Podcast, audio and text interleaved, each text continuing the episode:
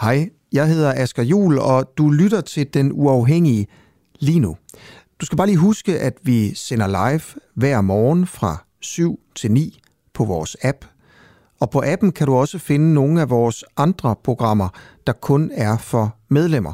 For eksempel podcasten Spionchefens Hemmelighed, hvor jeg prøver at finde ud af, hvorfor spionchef Lars Finsen er sigtet for at lægge statshemmeligheder. Hvad mener politiet, han har lægget? Hvorfor ordnede man egentlig ikke sådan det her i hemmelighed bag gardinerne? Hvilken rolle spillede Mette Frederiksen egentlig, og hvem er Lars Finsen? Nå, ikke mere om alt det. Du kan høre det i podcasten. Download vores app og bliv medlem, hvis du vil høre for eksempel det her program. Ja, og så slipper du i øvrigt også for den her irriterende besked i din daglige nyhedspodcast.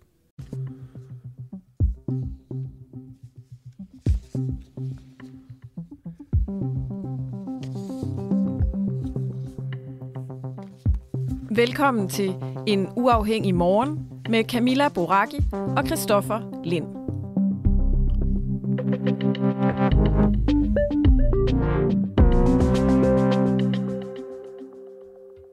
Ja, godmorgen. Vi bringer her senere et interview med den ukrainske ambassadør i, øh, i Danmark, og her der forholder vi ham altså til beskyldningerne om, at ukrainske soldater har begået krigsforbrydelser både i forbindelse med konflikten i Donbass-regionen og i den uh, igangværende krig. Og der var jo et særligt klip, vi kiggede på sidst, Camilla. Ja. Og der var Noget, hvor han, ja. han simpelthen siger bullshit. Bullshit. Ja, bullshit. og så derudover, så kan man sige, for at sætte det, det hele sådan lidt i perspektiv, så kom der sådan en video frem med nogle øh, ukrainske soldater, som angiveligt skyder en russisk soldat, der ligger såret på jorden. Og øhm, det vi så kom frem til i øh, fredagens udsendelse, det var, at det her det er altså en, en krigsforbrydelse, også selvom man er, er såret.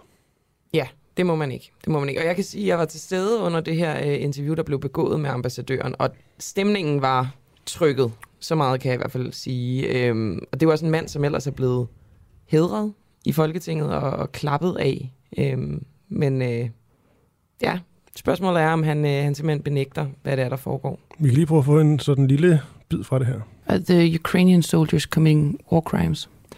No, I mean it's a bullshit. Uh, I, I, it's for the first time that I'm hearing that.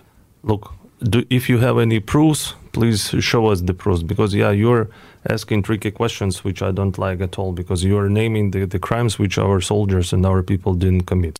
Okay, so so you're not sure that they're actually committing war crimes? I'm sure uh, what I said that I they are not committing according to the information I have. Okay, if but you, you have don't know. another, huh? But you don't know exactly. I don't. I haven't heard about these crimes happening. So it means that I know that they are not happening. But just because you didn't hear of them does not mean that they're not committing them. Uh, look, you may always uh, have a lot of theories about what, what and who are. I mean, you you have also Danish uh, people who are right now in Ukraine. You may also the same that Danes are committing war crimes, yeah.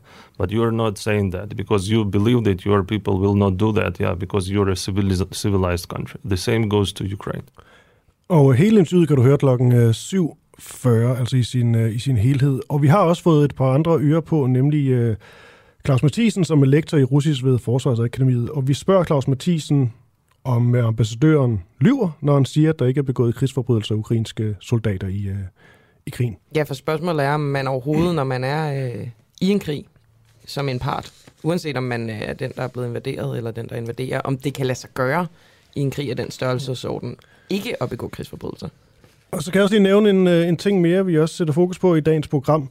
Det er, hvorvidt krig og militær skal på skoleskemaet i de danske folkeskoler. Det spørgsmål stiller vi øh, simpelthen øh, i dag.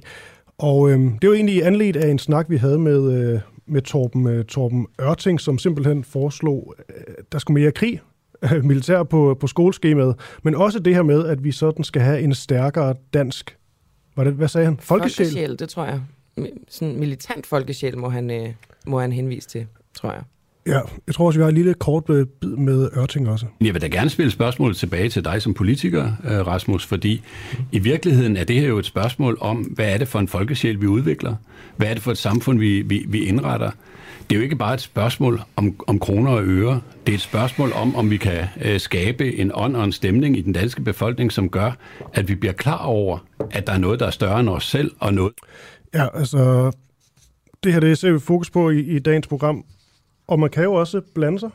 Det er rigtigt. Inde på øh, Facebook blandt andet, der øh, har vi en live-tråd, eller man kan skrive en sms til 1245, skriv DUAH et mellemrum, og din besked, jeg skal lige sige, at det var øh, fra programmet Oppositionen, yes. og, hvor han talte med Rasmus Jarlov om det her. Men ja, altså bland jer meget gerne til det her spørgsmål. Skal krig og militær på skoleskemaet i de, øh, i de danske folkeskriver? Det, folkeskoler, det er bare øh, at skrive ind.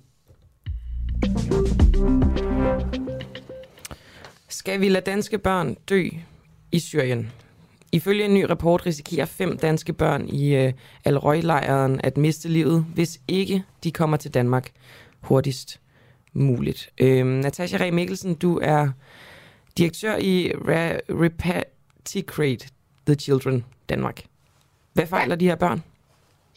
Jamen, de her børn, de er alvorligt underernæret, de er traumatiseret. Altså, der er en femårig lille dreng, som næsten har mistet hørelsen på, øh, på ørerne, og som har konstant mellemørsbetændelse, halsbetændelse, skal have fjernet mandler.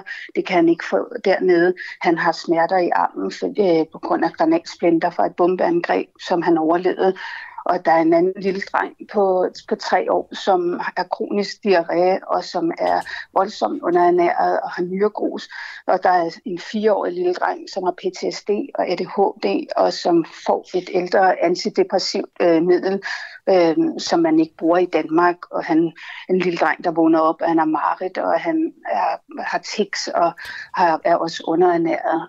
Det her øh, gamle antidepressive middel, hvad, altså, hvad gør det at han får det, og ikke et, et der er mere øh, opdateret, så at sige? Jamen altså, det er jo i, en, i, en, i et krigsområde, i en fangelejr med tusindvis af børn. Øh, det kurdiske selvstyre har ikke mulighed for at behandle de her børn ordentligt, og der er ikke nok læger. Og det er så det øh, antidepressive middel, som øh, de giver dem, øh, børn, der, der har de, øh, PTSD som ham i, i den her lejr. Og det øh, hjælper ikke, altså det dæmper ikke hans PTSD, som det ellers burde? Nej, altså han er, han er rigtig syg, og øh, altså man kan sige, de speciallæger fra Danmark, der har tilset ham i maj måned, og som øh, nu har, har øh, været i kontakt med Røde Halvmåne nede i fangelejren, de læger, der, der kigger på ham, de øh, mener, at det ikke er at, øh, medicin, man skal give et fireårigt barn. Og de anbefaler, at alle de her børn de kommer hjem hurtigst muligt sammen med deres mødre. Kunne der være udsigt til, at øh, der var bedre, øh, altså at de blev passet bedre på nede i lejren? Nej, det er ikke muligt. Det har øh, det kurdiske selvstyre også været ude at sige flere gange, at, at de har simpelthen ikke øh, ressourcer eller øh, nok læger eller hospitaler til de mange, mange tusinder af børn. Altså der er jo øh, altså, der er 60.000 øh, fanger i de her fangelejre, primært altså kvinder og børn, og, og langt størstedelen af, af børn, og det har, de, det har de ikke mulighed for. De har flere gange opfordret lande som Danmark til at hente deres øh, statsborger hjem. Og nu ved jeg godt, at børn skal være sammen med deres øh, forældre. Regeringen har jo tilbudt at evakuere de her børn uden deres mødre. Og jeg går ud fra, at det er mødrenes beslutning at, at lade være med det.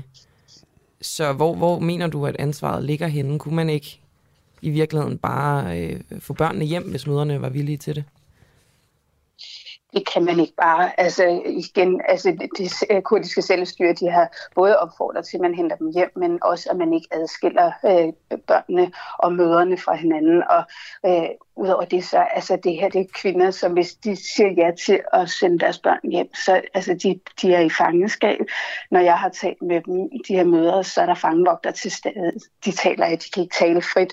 Og øh, altså nu er det jo en ny situation. Det er i maj måned, da man talte med dem, der sagde de nej til, at deres børn skulle hente hjem. Det tror jeg måske også, de ville gøre nu, men, men det er klart, at hvis det handler om liv eller død, altså nu at de her børn er jo meget mere syge, end de var i, i maj måned, da taskforcen, regeringens taskforce besøgte dem, øh, så altså, tror jeg, at enhver mor øh, vil, vil overveje, om de skulle sende dem hjem. Problemet er jo bare, at de her børn, de tager skade. Øh, det har det er alle børneorganisationer, der har forstand på det her, eksperter og de læger, der har set børnene, øh, som har vurderet, at møderne er gode, og de har brug for deres møder. Det vil skade dem, hvis de bliver skilt ad fra deres møder. Så alle siger, at det vil, vil skade dem yderligere, øh, hvis de ikke kommer hjem sammen med deres møder. Men nu når situationen så, er, som den er, så er det vel en benhård afvejning af, hvad de vil tage mest skade af i virkeligheden, er det ikke det?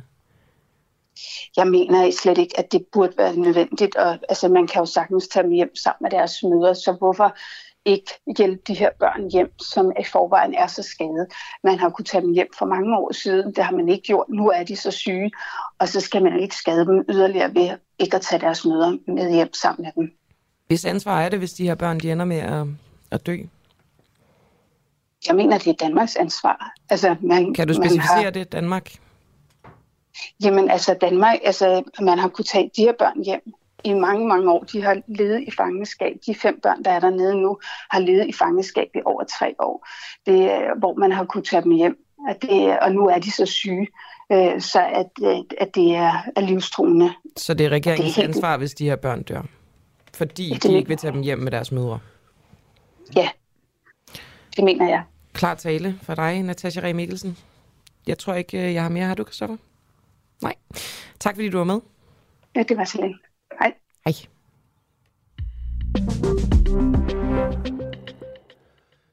Kære Mathias Tesfaye, jeg skriver til dig, da vi er meget bekymrede over sagen vedrørende den kurdiske iranske kvinde, der blev forsøgt tvangsudvist den 29. marts sammen med sine to børn. Som bekendt blev hun stoppet af myndighederne i Tyrkiet og sendt tilbage til Danmark, hvor hun nu befinder sig i udlændingscentret Ellebæk, og hendes sag er blevet genoptaget. Det her det er indledning fra et øh, brev, der er underskrevet Vibe Klarup. Hun er generalsekretær i Amnesty Internationals danske afdeling. Og der er så et brev sendt direkte til øh, Mathias øh, Tesfaye.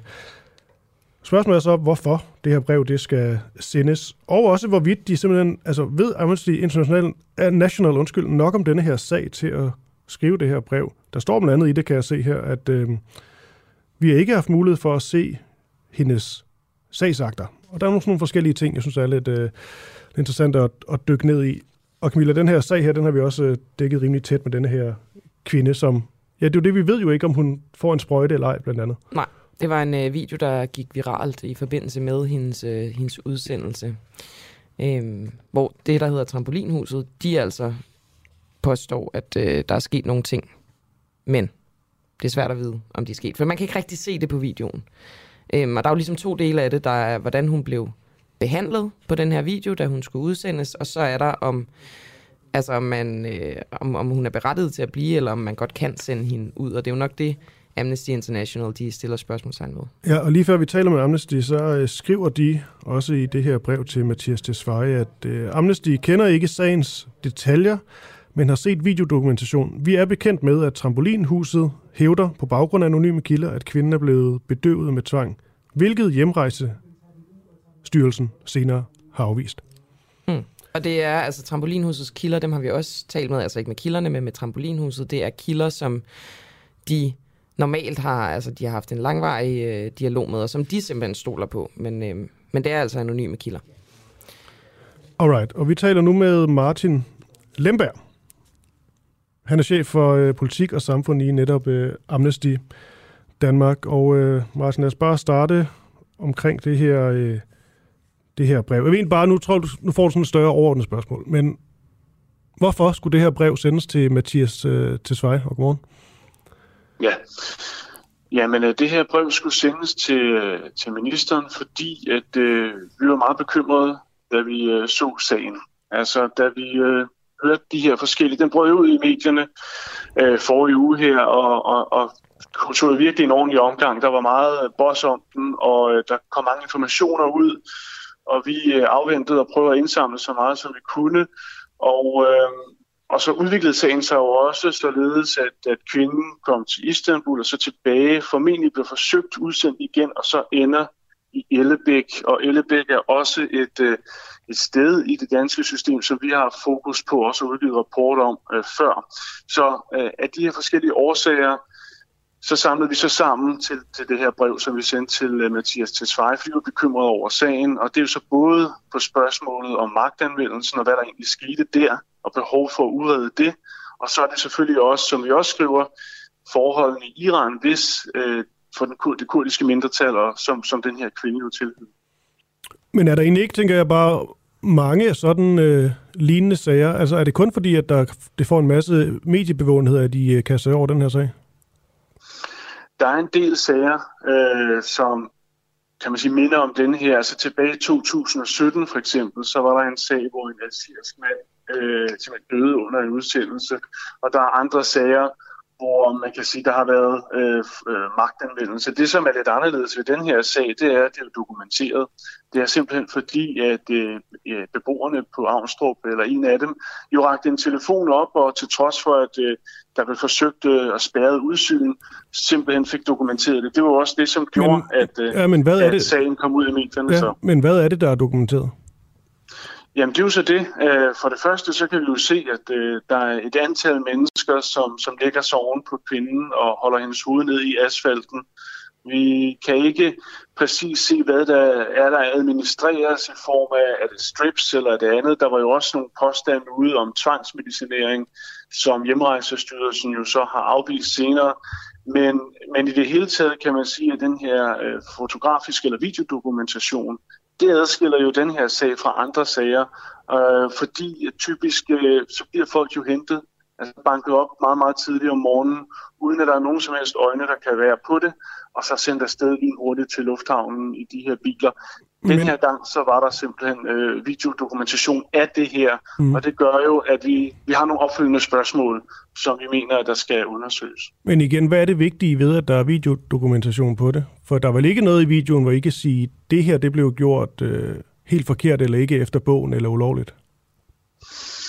Man kan sige, at videoen illustrerer en meget hårdhændet udsendelse. Et forløb, hvor en mindre kvinde øh, bliver, ja, der bliver øh, siddet på hende og så videre. Det dels er der noget med den stil der, som, som vi jo ikke kan, kan få syn for savn for på andre måder end for eksempel den her form for dokumentation. Så skulle det jo komme af egen drift via myndighederne, eller, og det kan vi måske komme tilbage til via Folketingets ombudsmand. Ja, for det kan jo være, at det var nødvendigt, det her, der blev gjort. Ja, det er jo selvfølgelig øh, myndighedernes argumentation. Det vil det jo altid være i sådanne mm. sager. Og så er spørgsmålet, som, som vi jo selvfølgelig opfordrer til i brevet her. Men stoler, det er, at, stoler I det ikke på myndighederne? Øh, altså, nu er det ikke Amnestis øh, job øh, per automatik at stole på myndighederne. Det er vores job at sørge for, at myndighederne overholder menneskerettighederne. Og det vi er i tvivl om har været tilfældet her. Og så er der selvfølgelig kun én vej, og det er at undersøge det gerne uafhængigt, og det er også det, vi opfordrer til i brevet. Mm. Men hvad er det helt præcis, de opfordrer til i det her brev? Fordi at, øh, i brevet er der også rigtig mange, I stiller jo selv spørgsmålstegn ved, og der er rigtig meget, I ikke ved. Det er vi også øh, ærlige omkring. Så jeg prøver egentlig sådan at finde ud af, hvad, altså, hvad formålet med brevet er. Hvad er det, I tror, I kan få ud af, at Mathias Tesfaye, han læser øh, jeres skriv? Vi håber, vi håber simpelthen, at vi kan få en uafhængig undersøgelse af det her udsendelses, det her konkrete udsendelsesforløb op at stå. Det håber vi. Øhm, og som du siger, øh, altså, og som jeg også selv har sagt, der er jo masser af informationer ude om det her. Der er forskellige påstande. Der er en, en, en grynet video optaget med mobilkamera. Øh, der er jo ingen, der er tjent med, at øh, når der er så meget fokus på en sag, at den så bliver, bliver afgjort eller bliver diskuteret på forfaldagtigt grundlag. Så derfor så er vi jo simpelthen interesseret i, at øh, det bliver undersøgt til bunds, hvad der er sket. Og så må man jo komme frem til, øh, hvis, hvis det er en uafhængig instans eller en uafhængig agent, der undersøger det, om der så har været brud på menneskerettighederne. Men det er simpelthen det, vi opfordrer ministeren til. Og så har vi jo selvfølgelig også i brevet øh, nogle informationer, som, øh, som vi minder om, fordi det har vi fået fra vores kollegaer, der arbejder med Iran, nemlig hvad det er for nogle forhold, som det kurdiske mindretal oplever der. Og øh, i øvrigt også, fordi det, som man jo forsøgte med den her kvinde, det var det, der kaldes en grænsefremstilling, øh, hvor man uden en hjemsendelsesaftale, og formentlig uden at hun har gyldig dokumentation alligevel forsøger at sende hende tilbage. Og der påpeger vi, at det, det der er altså nogle, øh, nogle erfaringer med, hvad der sker med folk, som man gør det her med, nemlig at de kan blive frihedsberøvet men, men Martin, og, og afhørt ja. osv. Det her brev, I så har sendt, er der noget, med alle de forbehold, der er i det brev, altså er der noget i det brev, der er anderledes end det, der egentlig er virkeligheden? Altså bliver den her sag ikke undersøgt øh, til bunds? Er Mathias Desvare ikke meget opmærksom på den, tror du? Altså hvad er det helt præcis, som det her brev, det gør anderledes? Ja. Jeg tror jo nok, han er nok blevet rimelig opmærksom på sagen, øh, som du siger det. Han har i hvert fald også været ude og udtale sig om det. Altså noget af det, som øh, vi jo øh, opfordrer til, når det her med den uafhængige undersøgelse, det er, at vi jo simpelthen er i tvivl om, der er forskellige forlydende om Folketingets ombudsmand faktisk påså den her udsendelse. For hvis det er tilfældet, så er det jo nærliggende, at, øh, at ombudsmanden som led i, øh, i dets øh, forpligtelse om at, at tilse og påse øh, udsendelser, simpelthen øh, undersøger den her sag. Så, så, så det, der er nyt i det, er jo simpelthen bare, øh, at, vi, at vi opfordrer til, at man undersøger det her. Det, det er simpelthen det, vi vil have ud af det. Og det er jo sådan, at ombudsmanden de tilser nogle udsendelser, ikke alle. Altså det er de ikke forpligtet til. Men øhm, Martin, Præcis. hvad er det, I, øh, I frygter mere konkret, der vil ske med den her kvinde? Skulle hun øh, blive hjemsendt til Iran? Ja, det som vi frygter er det, som vi hører, der er sket for mange andre. Øh, det, som der typisk er sket for folk, som uden dokumentation er blevet sendt dertil, det er, at de bliver frihedsbrødet straks i den iranske lufthavn. Så er det, at de bliver nægtet advokatstøtte, øh, og at de bliver øh, udsat for forhør. De her forhør kan tage forskellige mere eller mindre alvorlige øh, forhold og omstændigheder. Så der er vi selvfølgelig bare bekymrede for kvindens... Øh, der er også en grund til ifølge hende selv, at hun er flygtet fra det her. Men øh, i det hele taget, så er det simpelthen, så det jeg taler om her, det er de her, hvad kan man sige, formelle ting, vi kan se, der sker hver gang folk ryger afsted. Har prøvet deporteret uden at have dokumentation, og uden at landet, som i det her tilfælde er Danmark, har en hjemsendelsesaftale. Men det er ikke tortur, I frygter? Altså, så derefter, øh, derefter så er der i, i landet i det hele taget, og det kan man jo læse i vores nylige årsrapport, som vi lige har udgivet, så er der også øh, flere øh, kurder i Iran, som bliver udsat for fængsel, udsat for tortur, udsat for anden mishandling, uretfærdig rettergang, og det kan også inkludere dødsstraf. Så når vi er ud over, hvad kan man sige, deportationsstrukturerne, hvordan hun vil fra Danmark komme ind i landet, så er der altså også de her store øh, bekymringer, som, øh, som vi har skrevet om i vores årsrapport. Lige til sidst, Martin. Det her brev, jeg har skrevet til Mathias Tesfaye, handler det om det, der kan ske med hende fremadrettet, eller handler det mere om det, jeg har set på denne her, denne her video? Det er det, jeg prøver at blive klog på. Ja, men det er også et godt spørgsmål. Det handler om det dele. Uh, altså man kan sige, hvad det, uh, hvad det sidste, eller hvad der kan ske med hende, hvis hun bliver sendt ud, det er jo op til de danske myndigheder at afgøre det. Den skal jo igennem de rette myndigheder, de skal have den senest opdaterede information, derfor har vi inkluderet det i brevet. Og det er der jo et andre, også Dansk Flygtningehjælp, som også har givet opdateret information. Og det er jo noget af det, altså hendes sag er jo udsat nu, sådan at de senest tilgængelige informationer kan komme med. Øh, så der ligger det ene. Det andet er så, at det er rigtig afgørende, at det danske udsendelsessystem øh, overholder menneskerettighederne. Og det har, øh, som, som det også bliver nævnt, altså udlændingelovens paragraf 30, stø, øh, øh paragraf 30a stykke 2, siger, at Folketingets ombudsmand skal føre tilsyn med det her. Det kunne vi rigtig godt tænke os skete i den her sag, så vi får syv for og bliver sikre på, at det var en udsendelse, der var i overensstemmelse med menneskerettighederne. Okay, for bare lige for at slå det fast her til sidst. Altså, det I ser på denne her video, I ved vel trods alt stadigvæk ikke, om der er noget, der er gået forkert til? Det er vi bekymret over, men det er det, som vi opfordrer til, at der kommer en uafhængig undersøgelse af. Okay. Jeg tror bare, det var det. Martin øh, Lemberg, chef for politik og samfund i Amnesty International Danmark. Tak for det. Ja, det var så lidt. God dag.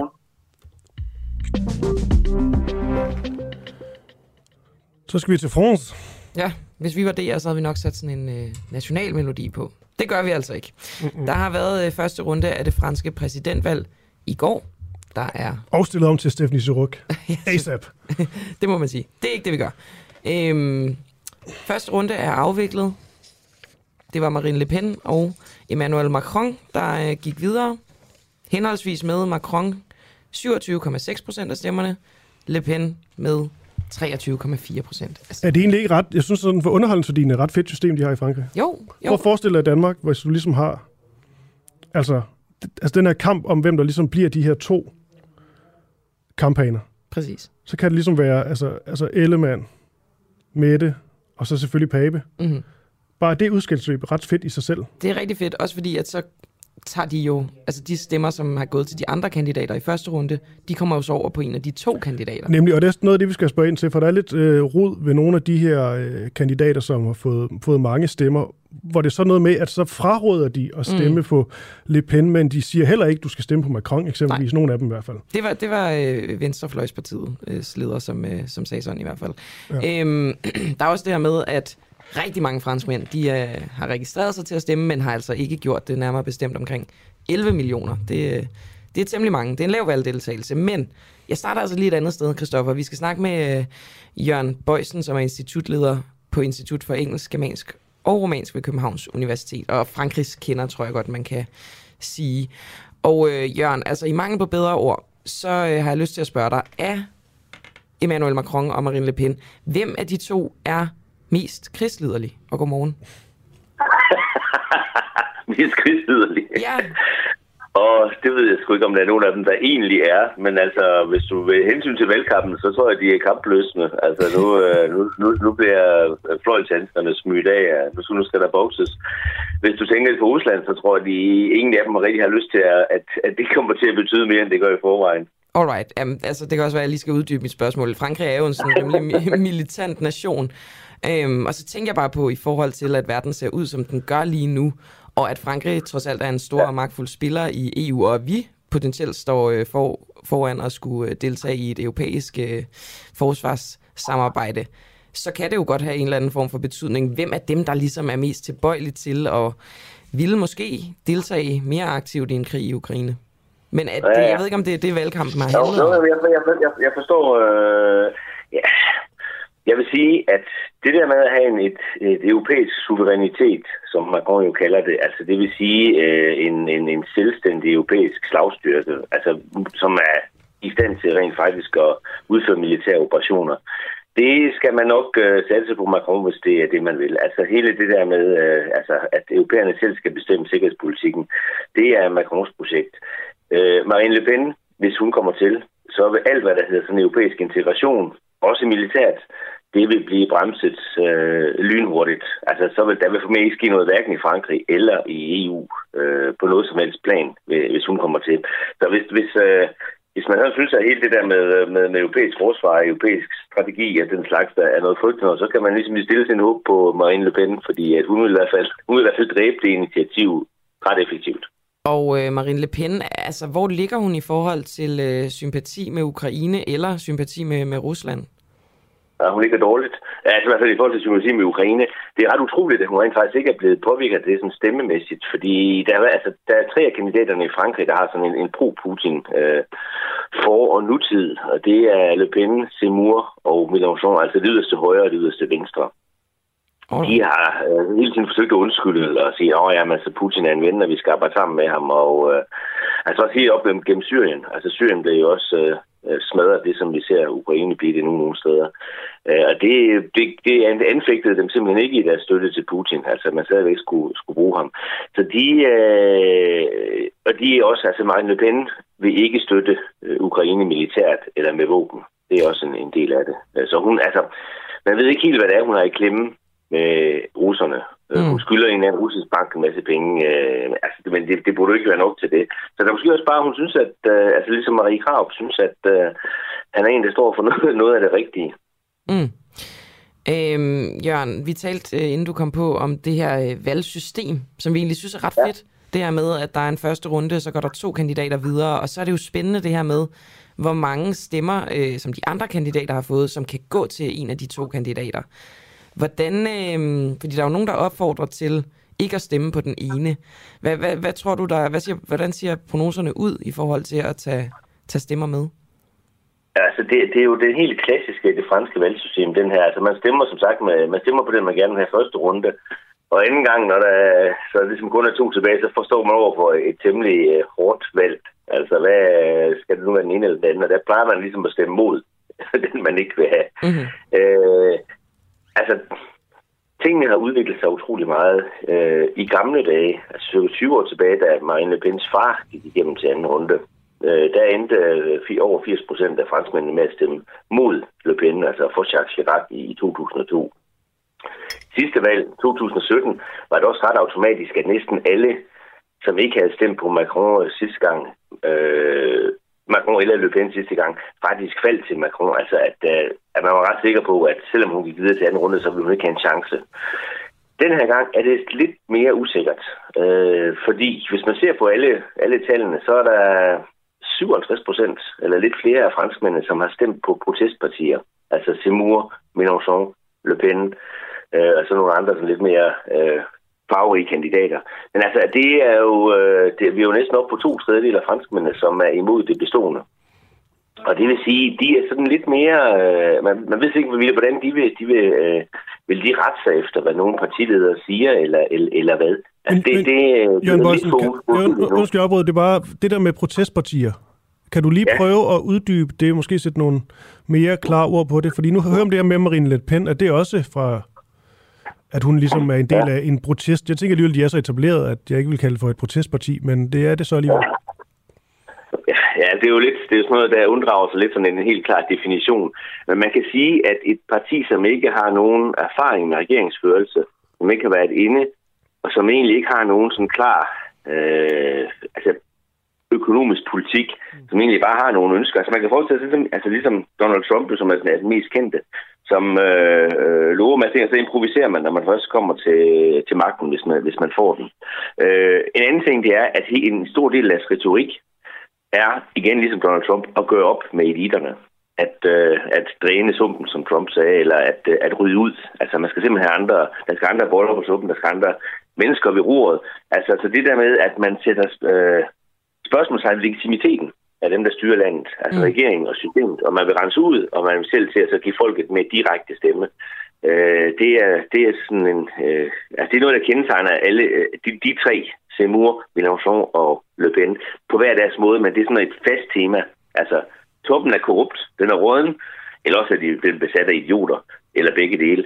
Men altså, den skal i hvert fald ryddes ud. Og det er jo spændende, om de her øh, vælgere, øh, som tilhører protestbevægelserne, om de kommer til at stemme videre her i anden runde, eller ja. Om de bare lader være. Altså, det er jo også en, øh, en ret så lav ja. Valgdeltagelse, vi har haft med at gøre lige til sidst, Jørgen Bøjsen.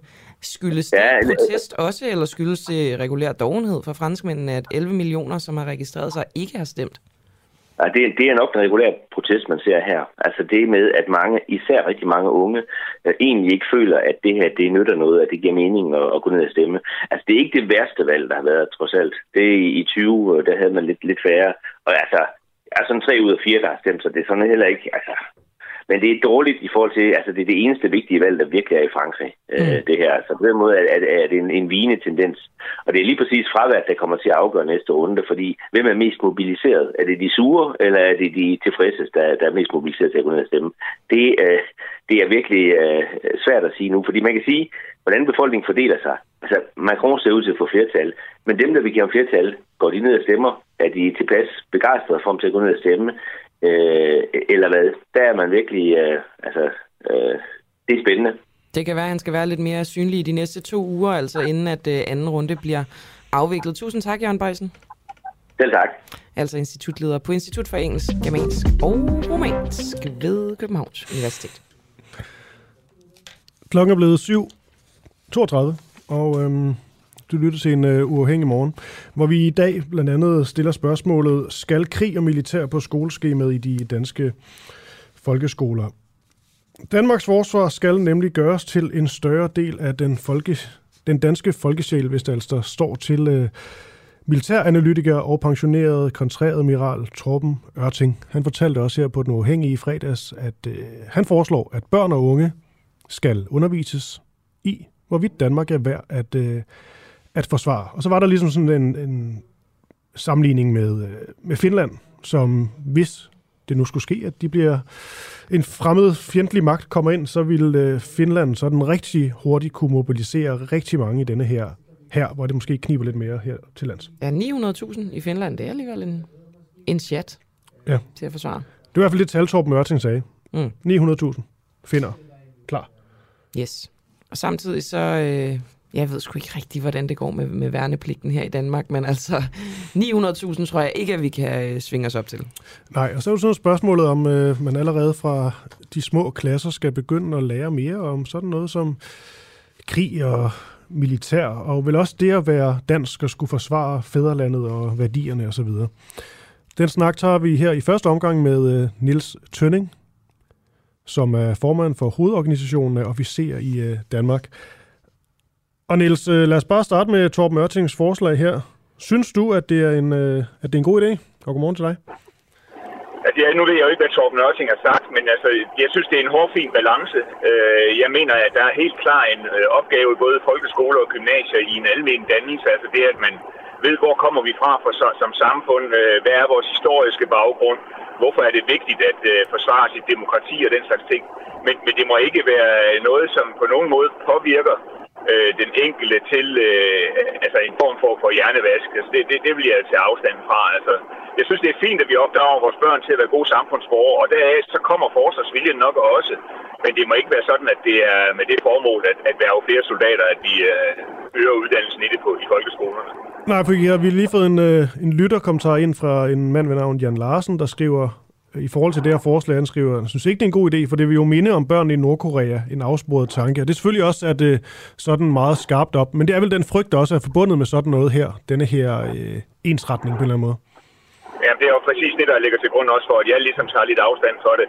Altså, jeg, jeg, jeg er enig i, hvis det er det, som Nørting også har udtrykt, at der er faktisk behov for også at, at øge øh, diskussion af den samfundsdebatten øh, i, i både folkeskole og gymnasier, og sådan, øh, så man ved præcis, øh, hvad, hvad er, hvorfor er vi som samfund, hvor vi er, hvorfor er der forskel på øh, de her øh, øh, autoritære stater og så demokratiske stater som os. Øh, men jeg tror også derudaf kommer også øh, en forsvarsvilje.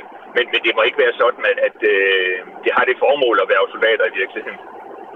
Tror du egentlig, at man overhovedet, at det er sådan i øh, folkeskolen, man skal sætte ind, hvis det kommer til, til det her, eller kan man godt tage den sådan senere i opløbet, når det kommer til måske at give mere lyst til, at man forsvarer sit øh, land og de danske værdier? Jeg, jeg synes, at det er øh, i forhold til modenhedsprocessen, så er det noget, der ligger i de senere årgange i vores folkeskolen, og måske mest i gymnasiet. Det, øh, altså, det er ikke noget i de små årgange, efter min opfattelse. Og hvad kunne de så lære, som øh, kunne være, være godt for den danske folkesjæl i gymnasiet?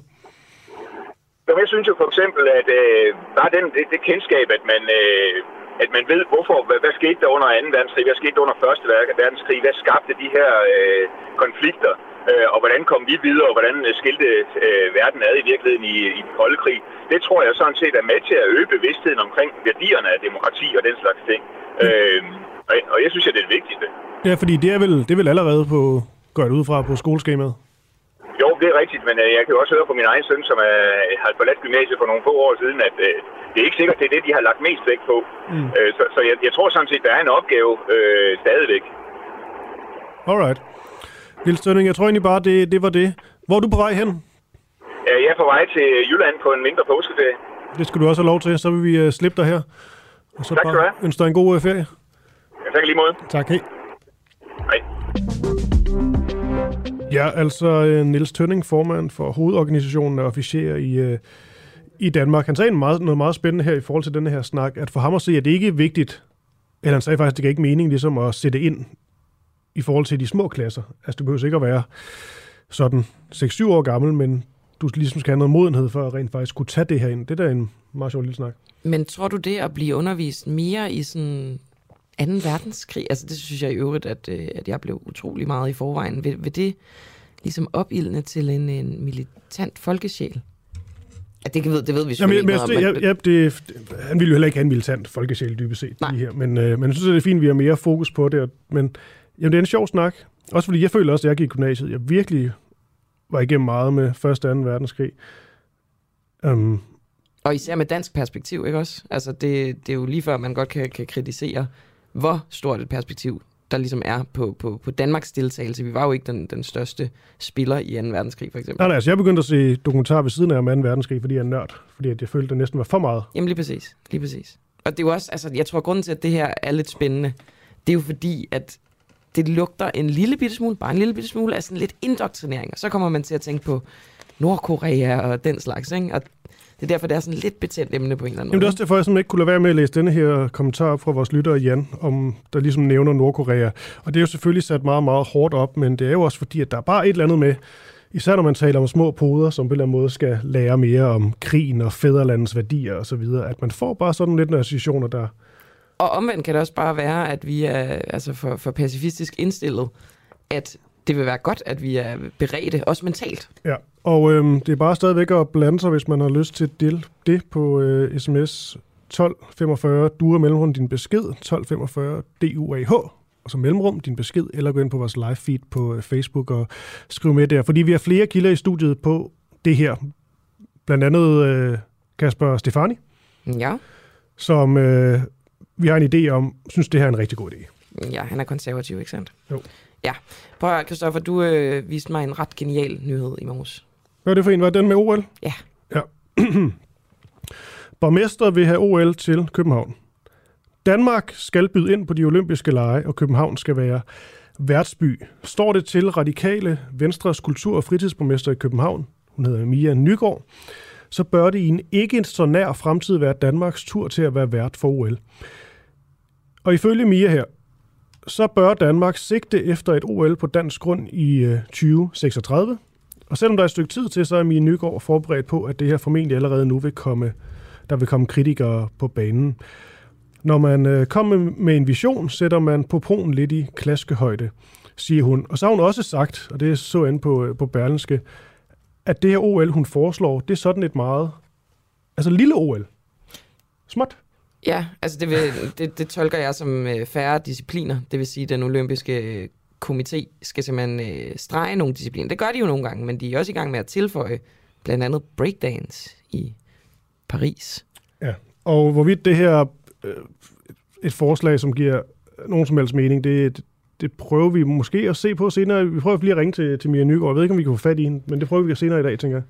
Ja, fordi altså, det, jeg ser et kæmpe logistisk helvede. Det er jo altså åndssvagt stort arrangement, sådan et OL.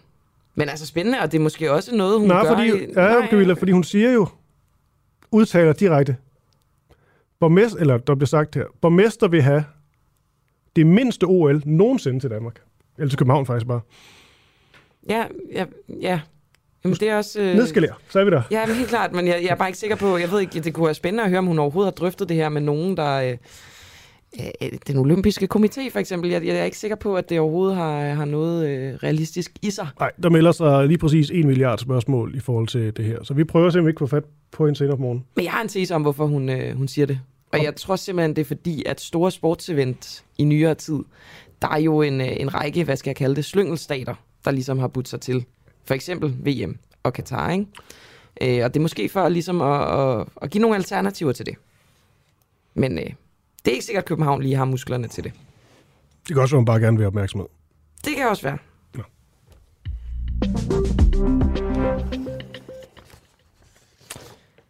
Og så skal vi tale om et interview, som blev begået herinde i fredags. Det var vores kollega Clara Vind, som øh, interviewede den ukrainske ambassadør i Danmark. Øhm, og det kan man sige, det var vi jo nok det første medie til at gøre. Ikke til at interviewe ham, men til at interviewe ham kritisk. Øhm, og det gjorde vi, det valgte vi at gøre, efter at ukrainske soldater ved flere lejligheder angiveligt har skudt og dræbt til fangetagende russiske soldater, også øh, filmet dem osv. Altså begået krigsforbrydelser, angiveligt. Og vi spørger så ambassadøren, vi spurgte ambassadøren, om øh, han mente, at russiske soldater skal retsforfølges, retsforfølges og straffes, hvis de begår krigsforbrydelser. Det sagde han ret klart ja til. Men da Clara Vind så spørger, om han vil forholde sig til de videoer, hvor ukrainske soldater angiveligt skyder til fangetagende russiske soldater, der benægter han et hvert kendskab til episoderne. Og øh, han benægter også et hvert kendskab til krigsforbrydelser, som er blevet begået af ukrainerne i Donbass-regionen siden 2014. Ambassadøren han øh, benægter også et hvert kendskab til, at der er nynazister i den ukrainske her er nærmere bestemt i øh, den ret berygtede Azov-bataljon, som altså er blevet optaget i Nationalgarden. Øhm, han kalder det simpelthen for bullshit. Men han understreger også over for at øh, ukrainerne skal ret for, retsforfølges og straffes, hvis det bliver bevist, at ukrainske soldater begår krigsforbrydelser. All right, Mr. Ambassador. The first question I'm going to ask you is what does your intel says about Russians' war crimes in Ukraine? Uh, what do you mean by saying intels? We don't need Wha- any t- intels. We, we you can see the pictures yeah, on, the, on the streets. Uh, you can uh, see a lot of video recordings, yeah, and also not just of the Ukrainian but internationally world-known uh, companies like CNN. Uh, they all saw with their own eyes what, what's uh, happened there, and uh, there is no need for extra proof of that. I mean, everybody understands. Yeah the Russians are barbarians, uh, killing civilians, and I think those pictures, unfortunately, in Bucha, they just showed um, very clearly uh, what they have done to my people. And, and what are the worst war crimes that you have seen for yourself? Uh, on, on I think the, these are the worst. I mean, look, we have also friends in Ukraine. Some of them are right now soldiers, and even a good friend of mine, he was also present uh, in those cities in Irpin.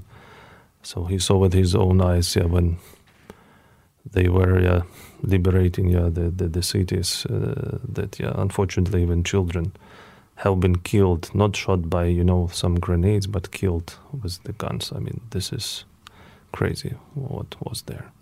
What what did he tell you uh, about what he saw in in Irpin? Well, uh, he said I would rather not describe it because I mean, in the even the most uh, I don't threatening you know, the horror film, you cannot imagine yeah, about what uh, the reality is uh, in Ukraine right now after the Russian invasion. And how should we punish the Russians for their war crimes? I think everybody should understand that yeah, what Russians are doing there, uh, we should not allow them to continue this to be done. So th- there are lots of tools how to punish them, uh, starting with sanctions, what the EU countries are already doing, and ending with the International Criminal Court.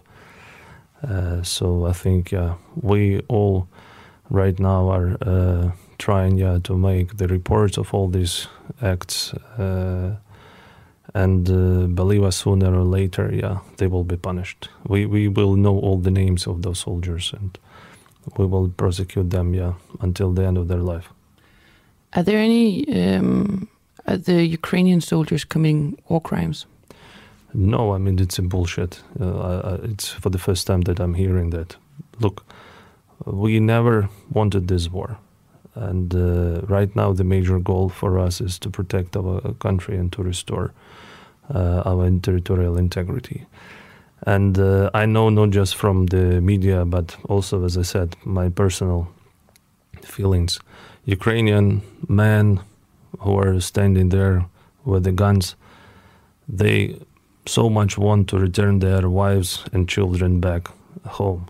They want so much to give them a hug to sit together with them to have a lunch and to spend mm, time with them as in before the war. So And that could make them do things to the Russian soldiers or what? uh, what do you mean do things to the Russian soldiers? I mean, look, we are at war. I mean, you're asking strange questions. Questions. I mean, they are soldiers. They are protecting uh, their own land. I mean, if somebody will attack them, they will repel these attacks. Uh, definitely, it's clear.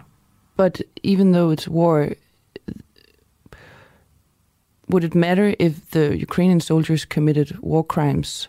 Look, do, if you have any proofs, please show us the proofs. Because yeah, you're asking tricky questions which I don't like at all. Because you are naming the, the crimes which our soldiers and our people didn't commit. So if you have something, yeah, so you, you should have resources. New York Times reported on a video that showed that Russian war prisoners were being shot with their hands on the back. Have you seen that or read the article? No, I have not. So mm, give us later, yeah, and we will have a look at that. But I think it's fake. But when it was showed, um, the advisor to Zelensky, the president, president said that there would be an immediate investigation. Well, if if that is, I mean, if you're quoting uh, their names, then I'm more than sure that there will be investigations, of course. But But how can you be so sure that there is no war crimes on the Ukrainian side? because I know the moral level of my people, and I'm more than sure that Ukrainians, we, we are a peaceful country, and we will never do what those barbarians are doing to us. I'm sure, more than sure about that. So you don't think that Ukrainian soldiers would shoot uh, Russian war prisoners? Uh, I don't uh, think that they are shooting Russian war prisoners. But you don't know.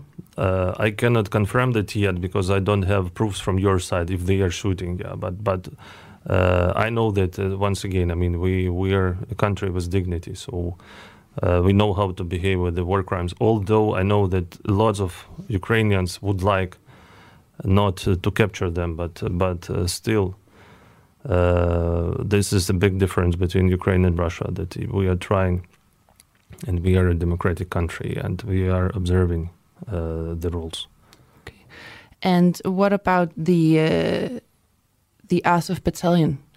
Do you know how many of them who are far rights or, or Nazis or? They are not Nazis. It's again. I mean, you're asking. I mean, it's you, you prepared the question from a Russian ambassador. Yeah. Or I mean, look, it's very strange. I mean, if you have any proofs, please show them. I mean, they are not Nazis. They are uh, right now. It's a, a, battalion which is in part of Ukrainian army and uh, part of the Ukrainian territorial defense. They are the same soldiers as the others, and actually, it's very strange when you are naming even those names Nazis because uh, we don't have Nazis at all in Ukraine. We have, we might have some radical parties, but they are, believe me, they you have also them too here in Denmark. And the level of support in Ukraine of those radical parties is even lower than the average level in every single EU country. So, this is what you are saying. It's a total bullshit and it's a lie. I mean, this is a very close narrative of Russians who are saying that they want to denazify, so to say, yeah, Ukraine. We don't have Nazis at all in Ukraine. Okay, and, and one of the arguments for, for invading Ukraine was that you also committed uh, crimes during the war in Donbass and, and in Donetsk. Is that true that the Ukrainian also committed war crimes in Donetsk? Who, who told you that this is one of the arguments? It's just that something I heard that they use it as an argument, and then in they, uh, 2000, who, who, who the Russians. Mm-hmm. I'm just saying that they use it as an argument. Mm-hmm. And in 2016, Amnesty came with a report that described war crimes. I don't know. If, have you read it?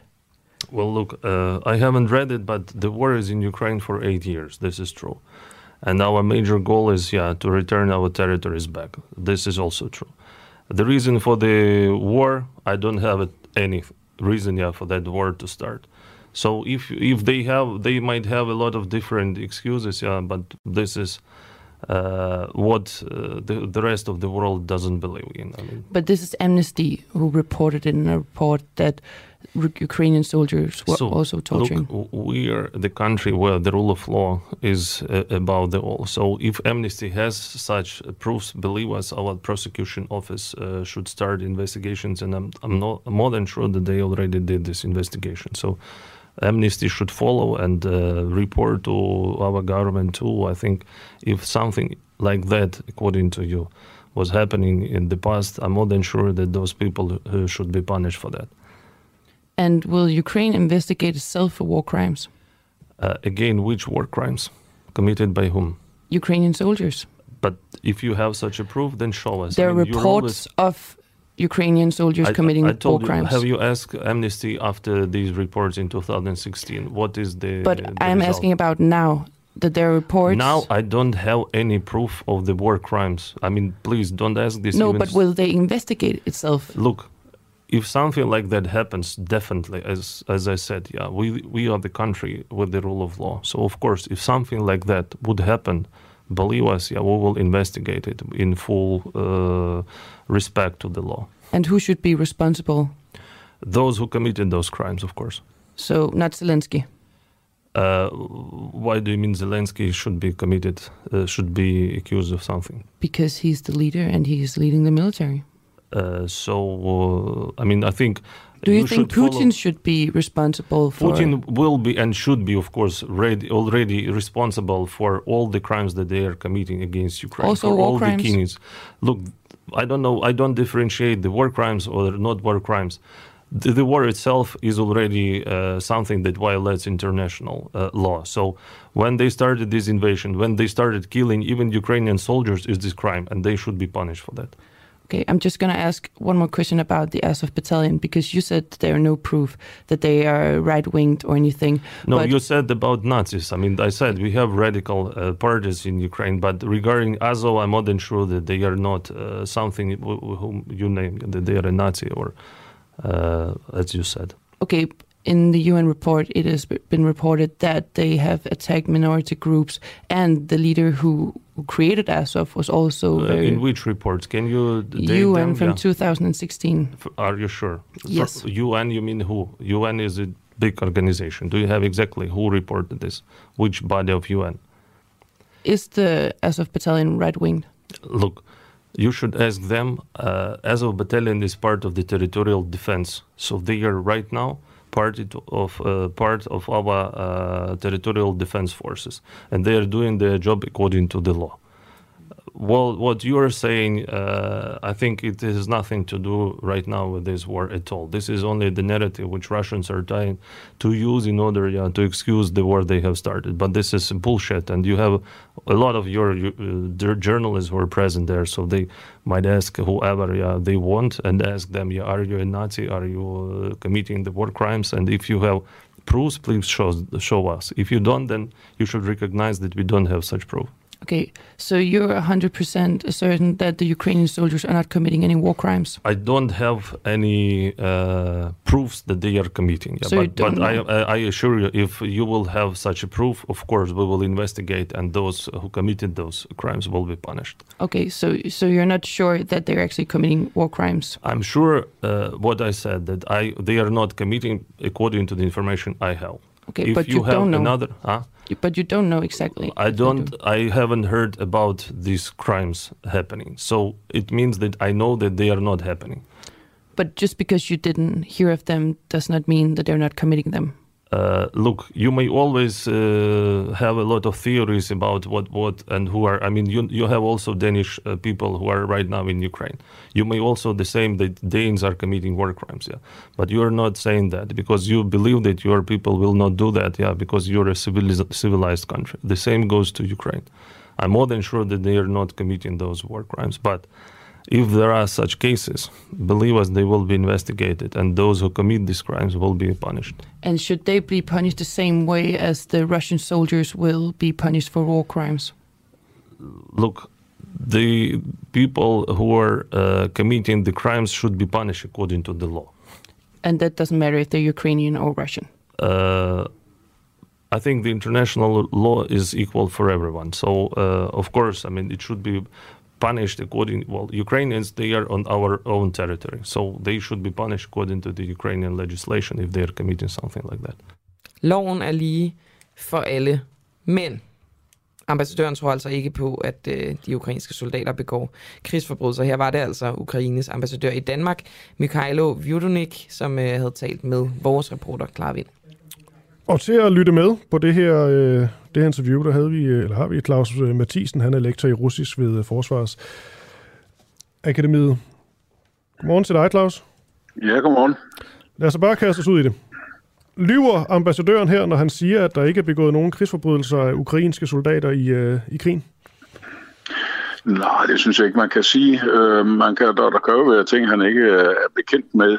Mm. Og under alle omstændigheder, øh, i de situationer, hvor, hvor, hvor man vurderer, at her kan der være tale om krigsforbrydelser, så skal det jo lige undersøges grundigt først.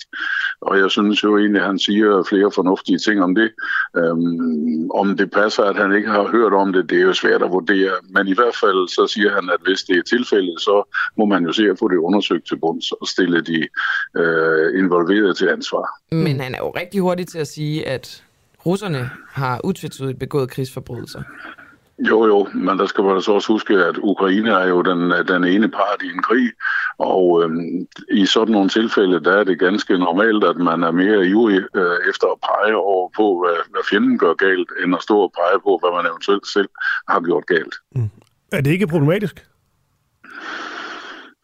Jo, det kan du godt sige, men det er, til gen, det, er jo, det er jo ganske almindeligt. Det er jo en måde at prøve at få fremstillet den fjende, man kæmper imod, som værende så, så brutal og hensynsløs øh, som overhovedet muligt. Fordi i sådan en krig, som har international bevågenhed, der handler det jo også lidt om at sørge for, hvor man ligesom har, altså at have kaldt det sympatien øh, på en side. Og det gør man blandt andet ved at pege på, hvad fjenden går galt. Okay, vi synes jo noget af det interessante ved at tale med ambassadøren her, det er jo, at der ikke rigtig er blevet gået øh, kritisk øh, til ham. Man, øh, man lytter og nikker meget, når han, når han taler. Men du siger så, at det her det er også til dels en, en fremstilling, han, han udlægger her. Er det rigtigt forstået? Ja, det er jo, øh, altså, han, han er jo ikke den, der om så må sige skal øh, som den første øh, tilstå krigsforbrydelser, som han måske knap nok har overblik over, hvor, hvor og af hvem og hvordan det er foregået. Så, så hans, øh, han, han gør sig helt, som man kan forvente, og jeg vil da sige, at øh, hvis vi sammenligner med, hvordan russerne normalt reagerer, når den slags øh, nyheder kommer op, så er det jo sådan set fair nok at sige, at øh, hvis øh, der er nogen, der har begået noget galt, så må det undersøges, og så må de straffes. Russerne gør jo normalt det, at de bare starter med at benægte, og det bliver de så i øvrigt ved med, og ikke alene benægter de, men de prøver med det samme at, at producere mindst fem eller seks alternative forklaringer. Men føler du ikke også, at øh, ambassadøren her, han, øh, han benægter og benægter og benægter? Nej, det synes jeg ikke, han gør. Han, han, han, han, siger ikke, at det, han siger jo ikke, at det har vi ikke gjort, og han siger jo heller ikke, at det må være en fejl, og det må være alt muligt. Han siger jo sådan set, at uh, han ikke er bekendt med det. Han er ikke blevet præsenteret for nogle beviser for det. Og øh, hvis det skulle være tilfældet, så, så, så må, må, må det jo som sagt undersøges, og så må de, okay. de der... Uh, Men han siger, ja. han, ja, han siger øh, meget klart det der med, at der ikke er nogen som helst nazister i Ukraine. Og altså, nærmest, hvor man ikke kender den her Azov-bataljon. Er det ikke... Øh, altså, synes du ikke, at spiller er dum?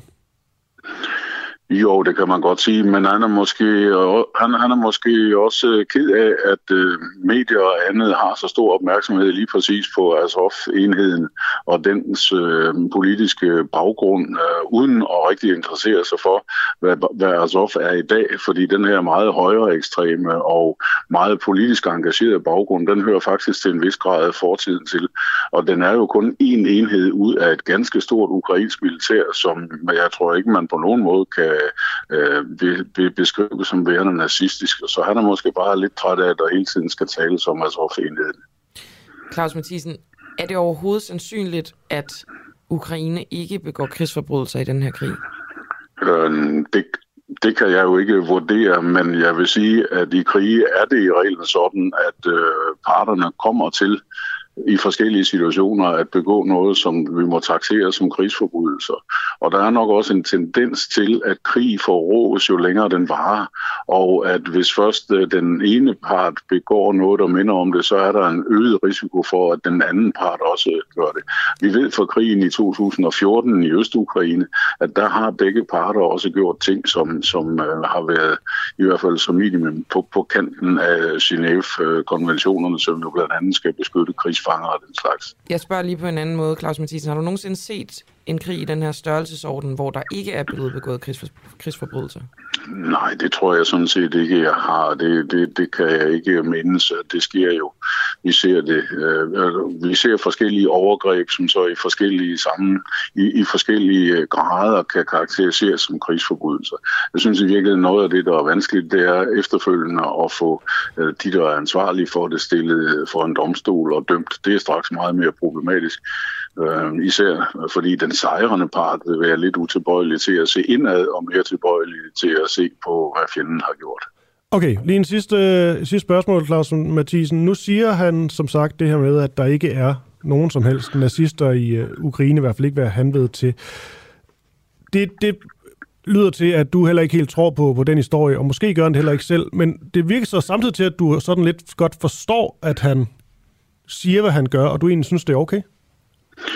Jamen, jeg ved ikke, jeg, synes, øh, jeg ved ikke, om jeg synes, det er okay, det han siger, men jeg, jeg kan godt forstå, hvis han synes, at øh, det her med, at man med, i, øh, hver gang ligesom skal sidde med fingeren dybt boret ind i den her Azov-bataljon og have den til at stå som eksponent for øh, hele det ukrainske militær, eller nogle gange måske nærmest for hele det ukrainske folk, i en situation, hvor fjenden forsøger at beskrive øh, ukrainere som værende nazister, og især og måske også narkomaner, jamen så synes jeg sådan set, det er i orden, at han bøjer af på det og siger, at øh, det mener han ikke er, øh, i hvert fald som minimum, det er ikke betegnende for ukrainsk militær som helhed. Alright, Claus Mathisen, øh, tak fordi at du gad at lytte med her på, på båndet, og så skal jeg lige huske at sige, at du er lektor i russisk ved Forsvarsakademiet, og forskud dag til dig. Ja, i lige måde. Tak for det. Hej hej. Hej hej. Hej, du lytter til Den Uafhængige på podcast. Husk, at du også kan lytte med, når vi sender live hver morgen kl. 7. Download vores app, Den Uafhængige, og tryk på play-knappen. Det er helt gratis. Yes. Skal krig og militær på skoleskemaet i de danske folkeskoler? Danmarks forsvar skal gøres til en større del af den danske folkesjæl. Det mener militæranalytiker og pensioneret kontraadmiral Torben Ørting, der her på den uafhængige i fredags foreslog, at børn og unge sådan ret tidligt i tilværelsen skal undervises i, hvorvidt Danmark er værd at forsvare. Og måske vi lige skal høre Torben øh, Ørting-klippet igen, Christoffer. Yes. Jeg vil da gerne spille spørgsmålet tilbage til dig som politiker, øh, Rasmus, fordi i virkeligheden er det her jo et spørgsmål om, hvad er det for en folkesjæl, vi udvikler? Hvad er det for et samfund, vi, vi, vi indretter? Det er jo ikke bare et spørgsmål om, om kroner og øre. Det er et spørgsmål om, om vi kan øh, skabe en ånd og en stemning i den danske befolkning, som gør, at vi bliver klar over, at der er noget, der er større end os selv, og noget, som vi bliver nødt til at tage del i, hvis ja. vi vil bibeholde det her lille smørhul af et land øh, med den frihed og de rettigheder, vi har. Øh, det kan der være mange måder at gøre på, men det er der, diskussionen starter, og den øh, rækker jo ind i uddannelsessystemer og, og alt muligt andet, fordi finderne har da de samme problemer med, at der bliver taget mange mennesker ud for at forrette deres værnepligtstjeneste, som ikke kan bruges i deres erhverv og til, til andre udviklinger i den periode, de løser den øh, opgave. Men den er accepteret, den er accepteret af alle i det finske samfund, og der tror jeg, at forskellen er i forhold til Danmark. Det er jeg enig i. Altså, det... Ja, lad os bare stoppe den der. Det var altså øh, Tom Mørting til Rasmus Jarlov i øh, programmet Oppositionen her på Den Uafhængige. Kasper Stefani, godmorgen. Godmorgen. Og vi ser her, når tidligere folketingskandidat for konservative. Synes du, Torben Ørtings øh, forslag er en god idé? Ja, men øh, der kan jo ikke synes andet end det. Jeg synes, det lyder ganske fornuftigt. Øh, man kan sige, at vi, vi har jo haft det privilegie de seneste mange år, at, øh, at Danmark har kunne leve med konflikter langt væk fra os, og leve med konflikter, hvor vi ligesom selv valgte, om vi ville være, tage del af dem. Øhm, og måske i lidt for høj en grad, fordi vi har lidt haft den her forventning om, at hvis nu der skulle ske et eller andet, så kan vi ikke forsvare os selv, og så har vi en eller anden forventning om, at der er nogen, der kommer fra udlandet og kommer og redder os. Så det synes jeg, vi skal i hvert fald have talt lidt om, at, øh, at det, den, den holder nok ikke i længden. Eller det gør, det synes jeg i hvert fald ikke selv, den gør. Og det lyder heller ikke til, at, øh, at, at, at den pensionerede kontrollerer synes det. Hvis I øh, ligesom får jeres vilje, og der kommer en anden folkesjæl, og at øh, hvad skal man sige, folk bliver mere accepterende over for, at man for eksempel skal udføre sin værnepligt, og vi får et større militær, vil vi så kunne stå i en situation, hvor vi er i stand til at forsvare os selv? Ja, det, det er svært, ikke? Det, det kommer an på, hvem det er. Men lad mig sige det sådan her, jeg tror ikke, at vi er... Man har formået at skabe en eller anden idé eller diskurs øh, om, at Danmark er åbenbart det eneste land i verden, som man ikke sådan rent militært kan forsvare. Øh, som om, at vi nærmest bare skal overgive os på forhånd, og der kommer en eller anden overmagt, der vil os det ondt. Øh, og den, den tror jeg ikke rigtig på. Men det er klart, at man, øh, man kan godt gøre det lidt sværere, end vi gjorde for tyskerne den 9. april 1940. Øh, men det er klart, at hvis øh, der kommer flere hundrede tusind vand, så, det, så kan vi jo ikke stoppe en invasion, men vi vil i hvert fald gøre det meget, meget besværligt at invadere os. Mm. Men hvis vi ikke vil kunne stoppe invasionen, er det så ikke spild af menneskeliv? Spilder ressourcer i virkeligheden også? Mm, det, det synes jeg ikke, fordi at der er noget, der er værd at forsvare. Og øh, hvis man kan gøre det besværligt nok og vil invadere os, jamen, så kan man også afskrække en, en potentiel modstander. Det er også derfor, man har NATO. Det er jo for at afskrække en mulig invasion. Sige, hvis vi får et stærkere øh, militær og stærkere forsvar, jamen så får det måske også en modstander til at tænke sig om en ekstra gang, inden de går ind og invaderer. Altså man så det under øh, Første Verdenskrig, hvor tyskerne jo havde nogle ret sådan, velovervejede overvejelser om, hvorvidt de skulle invadere øh, Danmark til at understøtte dem under Første Verdenskrig. Øh, men der havde vi jo et ret stort forsvarsanlæg uden for, uden for København, som gjorde, at man, tyskerne vurderede, øh, at øh, det ikke var det værd. De ville simpelthen tabe for mange mand på det. Okay, Kasper Stefani, så nu ved vi, hvorfor du mener, at det er en god idé, at vi får et stærkere militær. Men du mener så også, at det er en god idé, at, hvad skal man sige, at der bliver øh, opelsket en eller anden form for folkesjæl, øh, som er mere orienteret mod forsvaret. Og det skal så ske blandt andet i folkeskolerne på gymnasiet, altså i undervisningen. Hvordan i praksis skal det se ud?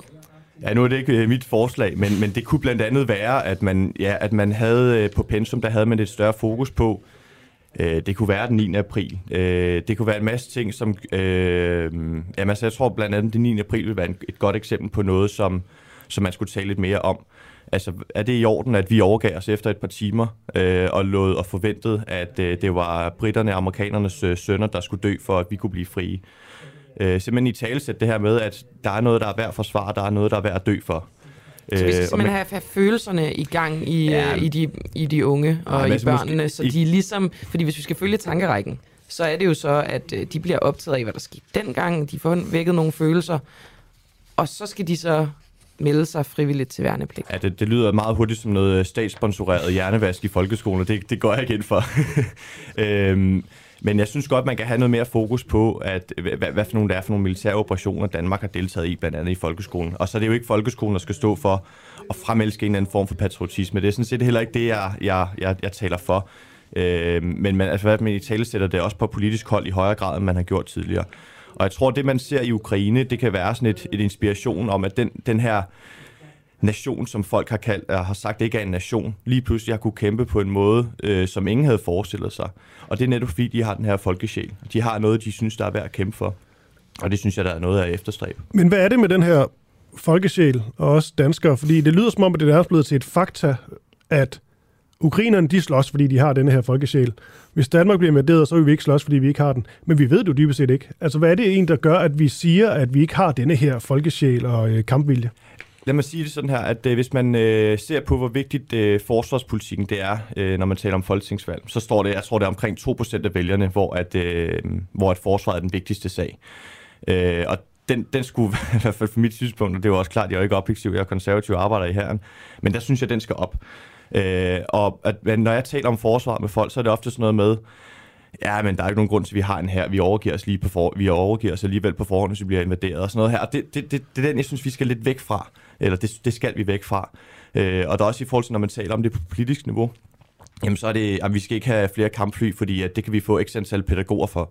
Mm. Så, så der er den her, vi har nærmest opgivet på forhånd, der er ikke noget, der er værd at kæmpe for, der er ikke nogen grund til, at vi har et militær. Øh, det, det er den her sådan tankerække om forsvaret, vi skal lidt væk fra, eller vi skal væk fra. Og det er ikke kun i den politiske samtale, det er altså også på undervisningsniveau i folkeskolerne og i gymnasiet. Altså jeg tror ikke rigtig, Kasper Stefani, altså nu siger du det her med, der skal mere fokus på sådan nogle begivenheder som den, den 9. april og så videre, men det er jo det er jo sådan en patosbegivenhed i virkeligheden, at øh, hvad der skete dengang, og det, det vil du altså gerne have mere fokus på. Hvordan kan det ikke være en form for indoktrinering af, af børnene? Jamen, så kan man sige, at al form for pensum er indoktrinering. Jeg synes ikke, det er udelukkende et patos øh, ting at tale Nå, men, om. Men det, vi skal jo lige huske på, at vi bliver jo undervist i det i forvejen. Der skal yderligere fokus på det, ikke? Ja, i hvert fald, når jeg husker, da jeg blev undervist i den 9. april, der var det, det vi gjorde dengang, altså overgive os efter et par timer, det var det mest fornuftige. Og det var det, vi skulle gøre for at spare liv.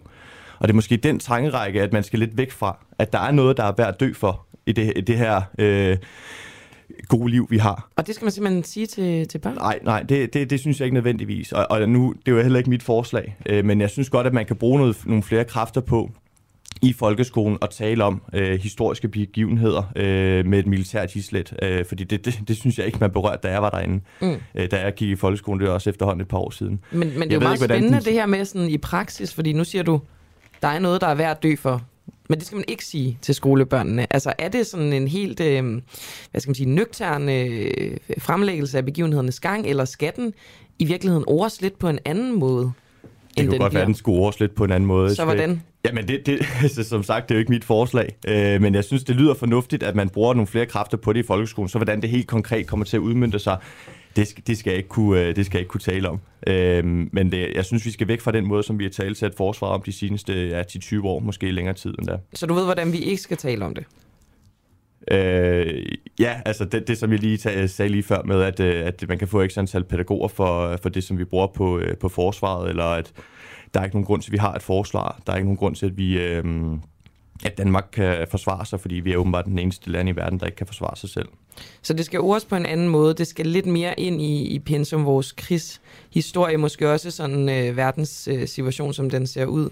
Lige nu kunne man gøre det på andre måder, Kasper Stefani, altså opelske den her folkesjæl. Du nævner den øh, politiske samtale, den politiske debat og sådan diskursen, men altså, skal vi have flere militærparader? altså, jeg har altid haft en svaghed for militærparader, øh, men vi har jo allerede 5. september, hvor vi, øh, hvor vi hylder de udsendte soldater osv. Jeg ved ikke lige, om det ligger så meget til Danmark at have decideret militærparader, som man ser rundt omkring i Europa. Det er måske også virkelig, øh, virkelig kunstigt. Hvad er det, du godt kan lide ved, ved dem? Militærparader? Mm. Jamen, som soldat, så er der jo altid, øh, man bliver altid... Øh, jamen, det har, jeg har bare en svaghed for militærparader. Det tror jeg, mange soldater har. jamen, det er helt fair.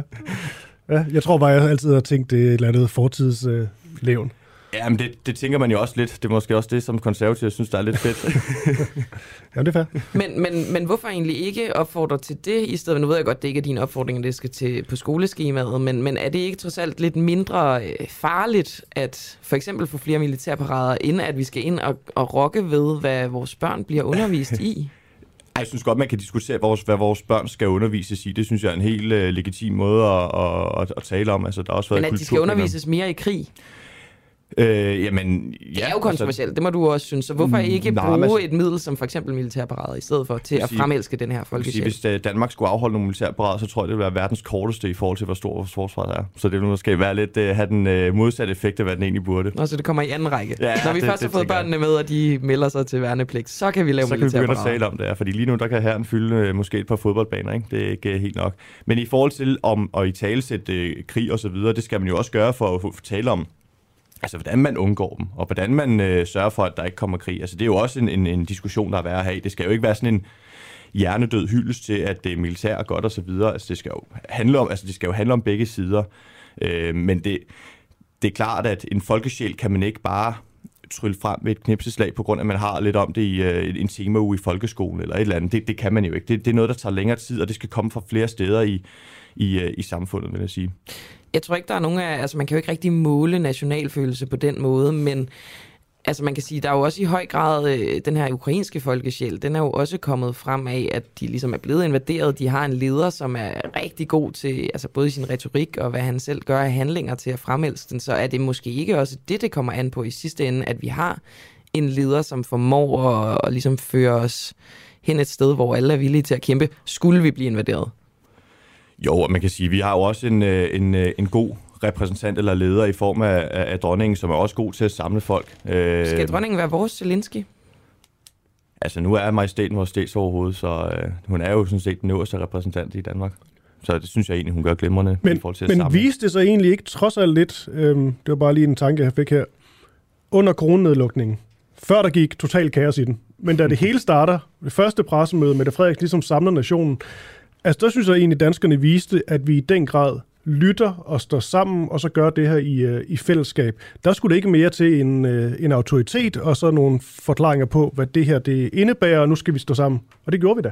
Ja, altså der var et, et rigtig godt sammenhold der i starten, og det var, man kunne også mærke det, synes jeg. Øh, men der er en forskel på at, at holde sammen under coronarestriktioner, og så, og så være villig til at dø for sit land.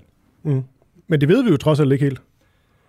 Øh, nej, det, det er rigtigt, det ved vi ikke. Øh, men jeg vil våge at påstå, at øh, mængden, altså de antal mennesker, som synes, at forsvaret er vigtigt, og, og i talesætter, om de er værd, og om de er villige til at dø for Danmark, den tror Mm. jeg ikke er særlig stor. Mm. Er du villig til at dø for Danmark? Ja, ellers så vil jeg ikke arbejde i forsvaret. Hvad er det, der øh, fik dig til at få den mentalitet? Øh, at jeg, jeg, altså jeg føler, at der er noget, der er større end, end mig og, og mit øh, liv, og det er, at, at Danmark fortsat består. Altså, der er noget, der er værd at kæmpe for. Det Hvorfor synes tror jeg, du, du har det sådan? Jamen, det ved jeg ikke. Altså, jeg har øh, boet en del i udlandet i mit liv, og været en tur i Afghanistan og så videre, så tror jeg bare, jeg har lært at sætte øh, ret stor pris på det, vi har i Danmark. og øhm, ja, og, og, og vide, at det, den måde, vi lever på her, det, det fungerer sgu egentlig ret godt, og vi har det ret godt her, og det synes jeg, der er værd at kæmpe for. Okay. Jamen, øh, tak for det, Kasper Stefani, altså officer i herren og tidligere folketingskandidat for konservativ. Ja, fortsat god dag. I lige måde. Tak. Og det her spørgsmål om, øh, hvorvidt man er villig til at dø for Danmark, det er altså bare et, øh, et spændende, interessant spørgsmål. Øhm, og jeg tror da også helt på, på Kasper, når han siger det her. Jeg kan mærke, at jeg har nogle selv svært ved at sådan udtale mig omkring det, fordi for mig, altså helt personligt, nu er ikke noget med Kasper at gøre, men for mig personligt, når man får sådan det spørgsmål, og man ligesom vil blive og kæmpe, det er så nemt at sige ja. Ja, det er for nemt at sige. Altså, jeg er ret sikker på, at jeg vil sige ja. Jamen. Men, men alligevel ved jeg ikke, fordi jeg ved bare, at det er, så, det er så letkøbt. Du ved jo ikke, hvad der sker, når du, før du står i situationen. Nej. Om du bare tager benene på nakken. Det er det. Det er ligesom, man ikke ved, hvis et øh, fly styrter ned, om man fryser, eller om man begynder at give folk ildmasker på.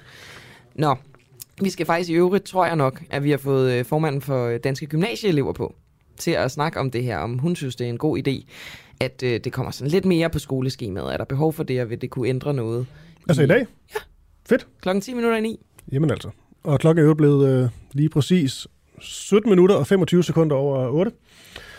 Og øhm, Vi taler nu med øh, militæranalytiker Anders Puk, simpelthen bare for en, øh, en, en status på, på krigen. Der sker jo noget hele tiden, men vi dækker det jo ikke sådan, hvad der sker dag til dag, så intens som i starten, fordi at nu er der krig, og øh, der sker ting og sager hver eneste dag. Også frygtelige, frygtelige snak. Vi kan jo ikke hver gang tage fokus på, når der er en ny eksplosion sted. Så nu prøver vi ligesom at tage et måske større sådan overblik over, hvad, hvad det nyeste er.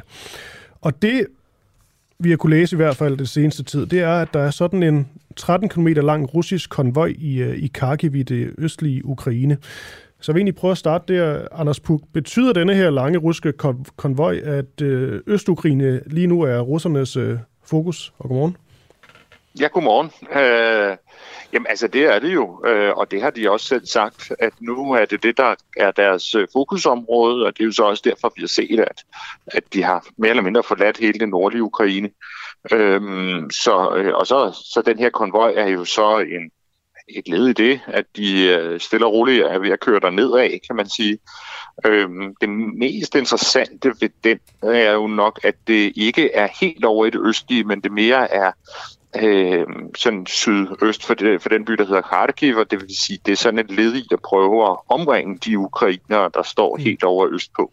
Så det er sådan, at russernes store strategi virker det til i deres sådan frems, hvad hedder det, fremmarsch ja. i det østlige, at de, de sådan prøver at angribe i ryggen. Og Anders Puk, øh, nu kan det godt være, at det bliver sådan lidt noget, noget gætværk, men det her, man kunne læse i rigtig mange medier, det er noget omkring denne her helt særlige dato, den 9. maj, som er meget, meget vigtig for, for russerne. Vil du ikke først og fremmest lige sætte ord på den dato, og så derudover lige vurdere, hvorvidt at det her med, at de skulle måske have indtaget den østlige del af Ukraine, inden den dato er vigtig for dem?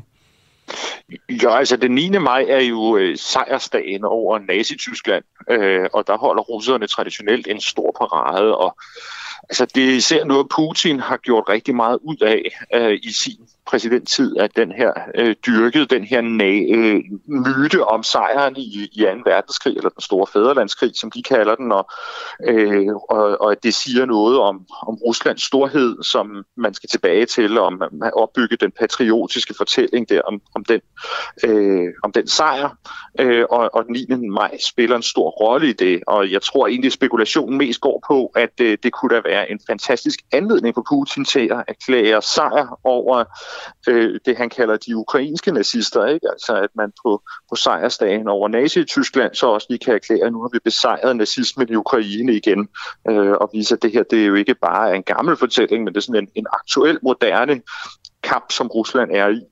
Øh, men altså, det er jo lidt spekulation, og, og at...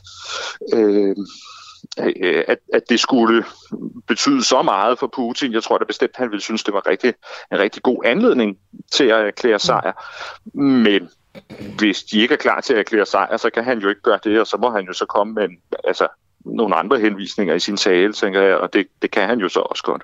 Anders Puk, øh, nu, nu går jeg lige lidt uh, taktisk på den, øh, fordi det er du bedre til end mig, så måske du kan rette min, min tankestrøm. Russerne har, har trukket sig væk fra Kiev og så over mod Kharkiv i det østlige Ukraine.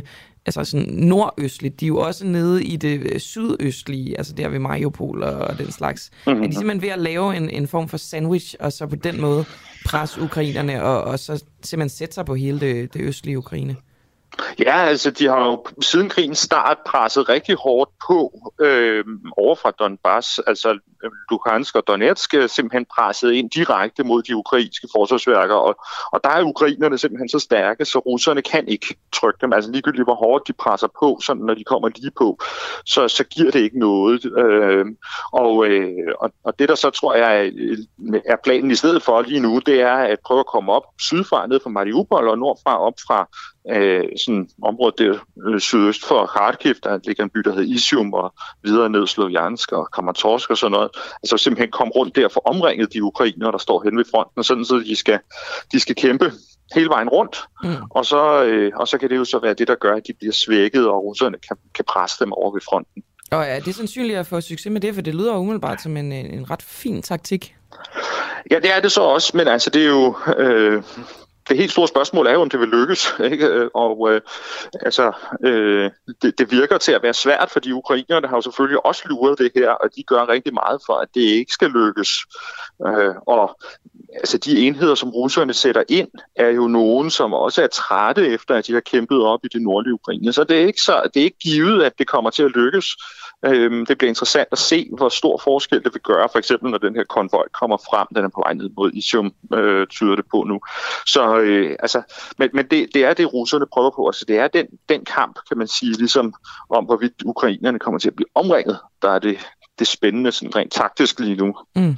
Og, og nu har jeg en, øh, en, en række spørgsmål. Jeg skal lige finde ud af, hvilken række jeg skal stille dem i. Altså, hvordan står det til sådan med, med Ruslands eller de russiske troppers forsyninger, altså øh, benzin til deres køretøjer, deres militær materiel, deres, øh, deres mad i virkeligheden? Altså, øh, har de nok til, hvis det her bliver, bliver langvejt?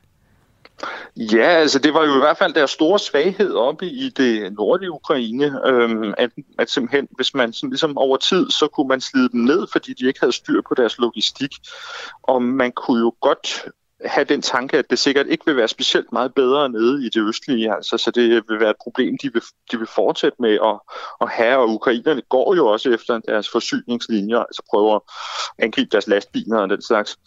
Øhm, så det bliver jo spændende, om, om det vil lykkes for dem.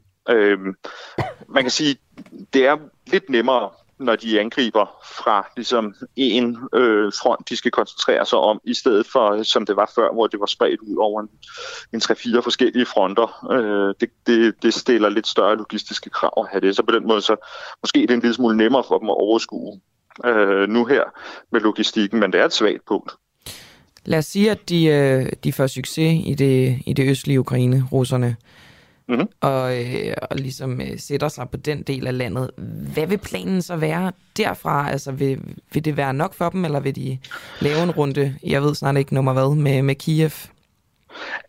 Altså, egentlig tror jeg, at russerne havnet et lidt spøjt sted, ikke? fordi øh, deres oprindelige plan med hele krigen, øh, det var jo, at de skulle ind og have mere eller mindre kontrol med hele Ukraine, at de skulle jo ind og have fat i hovedstaden og, og af med Zelensky, og øh, Øhm, det kommer jo ikke til at ske. Så på en eller anden måde er russerne fanget lidt i, at de kommer ikke til at få opfyldt det, der egentlig var deres mål med krigen fra start af. Og nu tror jeg, at de er lidt der, hvor de leder lidt efter det nye mål, eller rettere sagt, de tager det måske lidt, som det kommer. Så afhængig af, hvor godt det går i det østlige, jamen så kan det være, at de har fået mod på mere, og tænker, at det her, det kan vi godt fortsætte længere med. Øhm, hvis det går rigtig, rigtig, hvis det er rigtig, rigtig svært ved det, øh, men måske lige får kæmpet sig frem til at få skubbet Ukraine ud af de her oprørsrepublikker, jamen så kan det godt være, at de siger, ej lad os bare ikke lære sejr her, fordi øh, vi, vi, vi, vi tænker ikke rigtigt, der er grund til at fortsætte. Så det er jo, det er jo øh, det, jeg tror, øh, sådan, hvad skal man sige, den efterfølgende fase kommer til at afhænge rigtig meget af, hvordan den her går. Jeg så et sted, at øh, Rusland havde to millioner øh, tropper, som de endnu ikke havde sendt ind til Ukraine. Altså, hvor mange har de, øh, har de ventende i kulissen?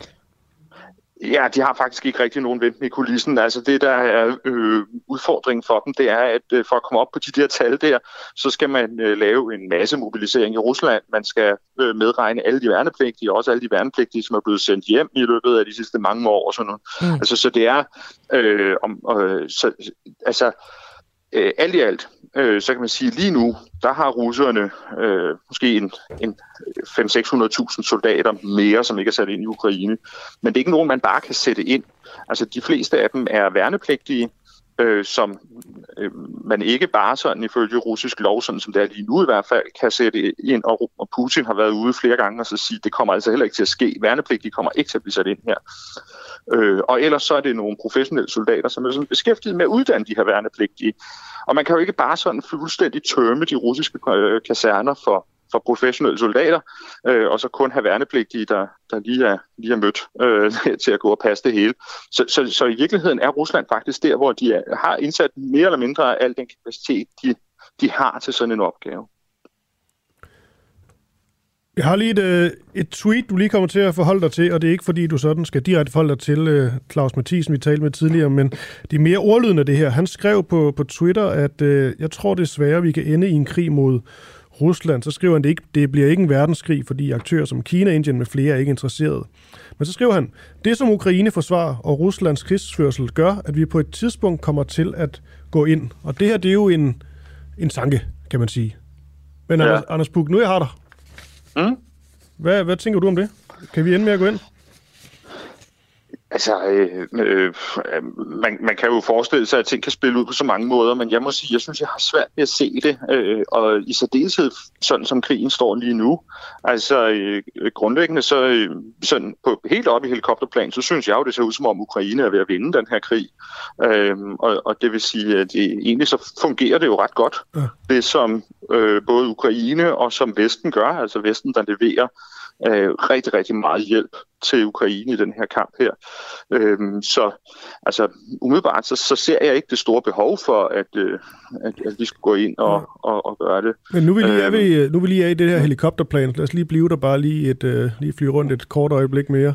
Øhm, fordi jeg, jeg sidder bare og tænker, det her med det østlige Ukraine, er der, er der ikke noget snak om, tænker du, fra Ukrains side, at man kan sige, okay, vi øh, ender med at at opgive nogle af de, øh, de dele, som, som Putin gerne vil have, og så på en eller anden måde ender vi på sådan et, øh, et kompromis, og så består Kiev eksempelvis. Nej, altså det er jo ikke det, Ukraine er. Altså Ukraine er jo lige i øjeblikket dem, der tager terræn. Øh, og det tror jeg også, de kommer til at fortælle med. Nu taler vi meget om det østlige Ukraine, men mm. altså, hvis vi går lidt længere vestpå, er der en by, der hedder Kherson, som, som meget vel kan ende med inden for de næste par uger at, at blive tilbage i råbret af ukrainerne. Og, så, øh, og, og jeg tror også, ukrainerne står med en følelse af, at sådan, tiden er på deres øh, side, at russerne har rigtig svært ved det der med logistikken, og det vil sige, nu længere tid der går, nu svagere bliver den russiske modstander. Øh, og så tror jeg, at ukrainerne har sådan en overordnet øh, tanke om, at den eneste måde sådan set at komme frem til noget, der kan garantere, at Rusland ikke bare laver en ny krig om 5-6 år, det er altså, at russerne de får et, øh, et, et, et gedint nederlag. Øh, og, og de derfor overhovedet ikke er, men tænker er du indstillet. Ikke, nu er det selvfølgelig rent gætværk der, men tænker du ikke, at, at frygten eller faren ved det her, hvis øh, ukrainerne nægter at give noget som helst øh, til, til Rusland og Putin, at Rusland og Putin netop ender med at blive desperate, fordi han ikke kan lide et nederlag, og så kan det først blive rigtig grimt. Jo, man kan sige, altså øh, det, der skal til jo for at indgå en fredsaftale, det er jo ligesom, at man, øh, man har den der følelse af, at man ikke kan opnå mere ved, at krigen fortsætter. Ikke? At det er bedre at indgå en, en fredsaftale, end det er, at krigen fortsætter. hvis den ene side har sådan en følelse af, at øh, det, det er virkeligheden til vores fordel, at øh, vi måske venter en måned mere, at øh, hvis vi bare ser tiden an, så kommer det til at stå bedre for os. Så vil de jo ikke være interesseret i at, at indgå en fredsaftale. Øh, og så kan man jo altid stå udefra og så sige, at øh, her fra Danmark, der synes vi, at det er vigtigt, at I taler om det, eller I, I skulle tage at indgå den her fredsaftale. Men jeg tror ikke, det er det, der er på dagsordenen for ukrainerne lige nu. Øh, fordi deres, deres oplevelse er jo, at det faktisk går rigtig godt, og russerne er, er, er virkelig presset. Mm. Tak for det, Anders Puk Nielsen, som er militærforsker ved Center for Maritime Operationer på Forsvarsakademiet. Ja, velkommen.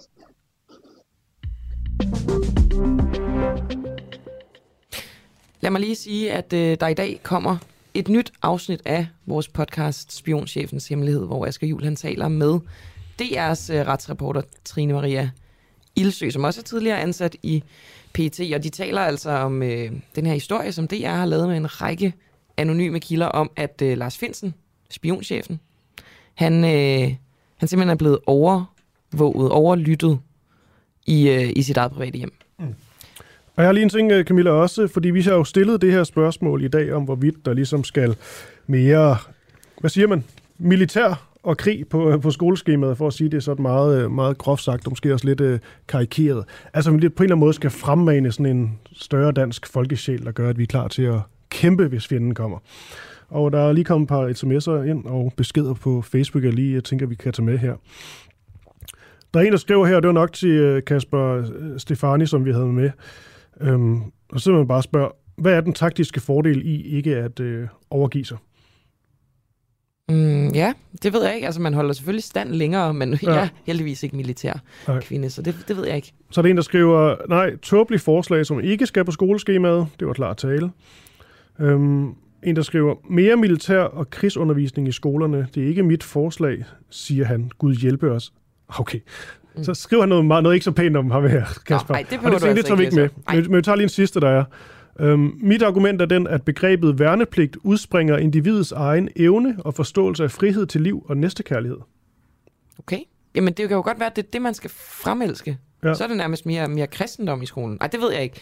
Nå. Det er måske et meget godt forslag. Hvad med dig, øh, vores kollega på kanalen her, Christian Henriksen? Hvad vil du have godt af, hvis der kom lidt mere, dengang kom lidt mere fokus på øh, krig og militær på skoleskemaet?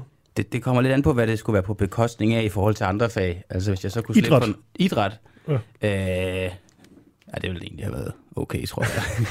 men jeg er ikke sikker på, at jeg havde været bedre til militær, end jeg havde været til idræt. Men hvis man kunne få lidt mindre matematik... Ja. Man kunne også gøre idræt til militær. Altså, ja. man, man simpelthen bare på sådan nogle øh, øvelsesbaner. Okay, det er jo nu, lidt sådan nu, at springe over buk. Ja, det er det. det er det. Jeg ved ikke, hvordan det skulle hjælpe os. Det gør de i hvert fald, de der gamle Dirk Passer-film i militæret.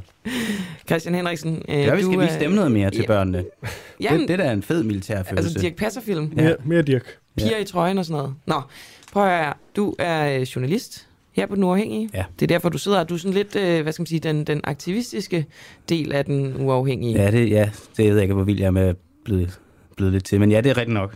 Øhm, og det vi skal snakke om, det er, om regeringens udspil til sundhedsreformen er lidt for visionær. Fordi i sidste uge, der måtte øh, regeringen sadle om i deres udspil, fordi man fandt ud af, at EU-lovgivning simpelthen står i vejen for blandt andet den del, som forbyder salg af nikotinprodukter til personer født efter 2010. Det var jo øh, den del af sundhedsreformen, som fik mest omtale, da de ligesom fremlagde den.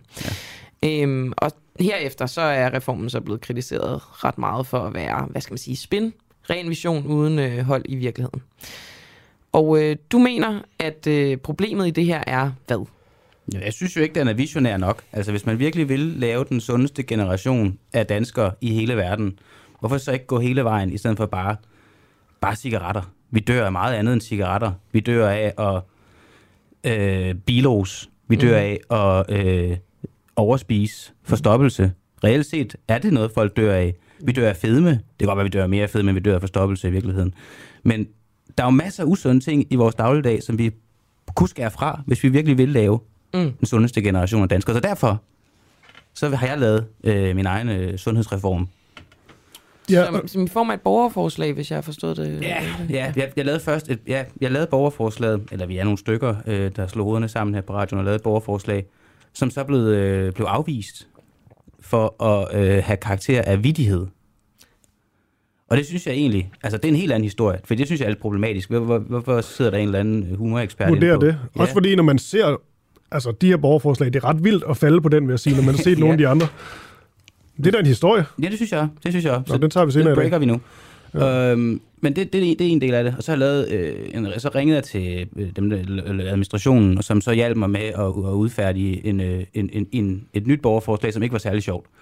Øh, ifølge dem i hvert fald. Og så nu afventer jeg så, at den bliver godkendt. Men indtil da, så har jeg været inde på Christiansborg for at snakke med nogle af vores politikere, fordi de ved da nok om nogen, hvordan man laver politik og øh, lovforslag og øh, reformer og det ene og det andet, som ikke skal være sjovt.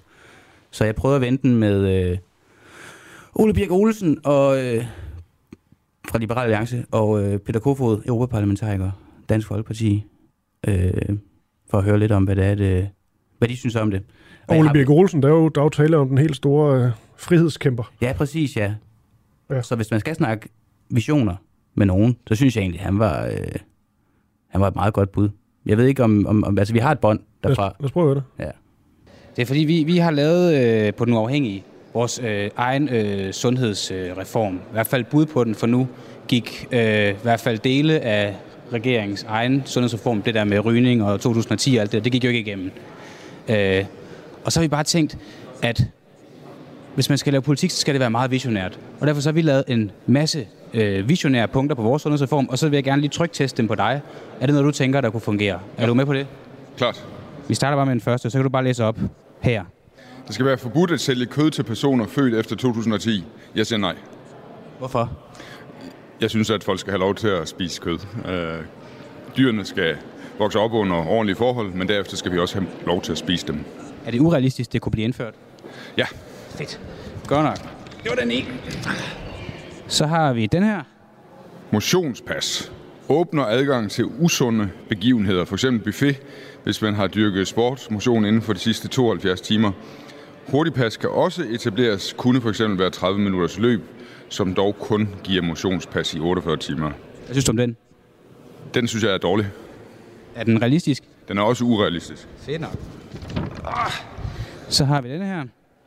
Dit kørselsfradrag i forbindelse med transport fra hjem til arbejde fordobles, hvis du kan dokumentere, at du er gået eller cyklet på arbejde. Du skal dog stadig have mere end 24 km til og fra arbejde, for, før kørselsfradraget udløses. Hvad tænker du om den? Det er et dårligt forslag. Er det for lidt visionært? Det er masser, af- der er masser af visionært i det. Sådan, det var bare det. Nå, så tager vi lige øh, denne her. Dit kørselsfradrag i forbindelse med transport fra hjem til arbejde fordobles, hvis du kan dokumentere, at du er gået eller cyklet på arbejde. Øh, Du skal dog stadig have mere end 24 km til og fra arbejde, for kørselsfradraget udløses. Jeg synes også, det lyder bøvlet. Jamen, bøvlet. Politik er bøvlet. Er, er det... Det ved jeg alt om. Det ved jeg alt om. Jeg synes, man skal prøve at gøre det lidt mere enkelt, i stedet for at gøre det lidt mere svært. Jeg synes, folk de skal have lov til, nu er det jo sundhed, vi diskuterer. Dyrk alt den sport, de vil. Men nu var det dig med eksemplet med buffet. Spis også noget buffet. Det tror jeg godt. Det gør jeg også, Kasse. Okay, det er godt. Det tror jeg, folk selv er bedre til at styre, end jeg er. Er det visionært? Nej, jeg synes bare, det er biokratisk. Jamen, synes du ikke, den eneste grund til, at du ikke synes, det er visionært, er det ikke bare, fordi det ikke falder i hak med dine visioner? Øh, Nej, nej det, jeg synes bare, det er tåbeligt. Er det urealistisk? Ja, det mener jeg også, det er. Okay. Det er, altså, det er, stadig, det er et kriterie opfyldt. Vi tager lige et par stykker mere. Dokumenterede skridt kan veksles til valuta. For eksempel kan du få en smart Bluetooth-højtaler, når du har opnået 1 million skridt. Nej tak. Hvorfor? Folk de må selv købe de højtaler, de skal have. Og, øh, Det er det, der, det er det, der er galt. Det er fordi, det er højtaler. Hvad kunne, det, hvad kunne vi have lavet i stedet? så skal vi så til at overvåge hinanden, hvor mange skridt vi tager. Og, øh, Hvis man kunne få en hund, så går du vel i forvejen masser... så er det to fluer med et smæk. Yes, det synes jeg ikke, man skal blande sig i, hvor meget man går. Alle usunde fødevarer skal gemmes bag en låge ved disken, kassen i supermarkederne og andre forhandlere. Nej, tak. Hvorfor? Jamen, jeg synes, at de skal ligge frit fremme, så folk selv kan vælge. Men så bliver de jo tykke. Ja. Er der mere i det her end træn satire, Christian? Det synes jeg jo, men det synes, øh, altså det, det synes de jo egentlig også, øh, Ja. Ole Birk og, øh, og Peter Kofod. Og jeg vil sige, der kommer en, øh, en video på den uafhængige øh, Facebook-side i morgen.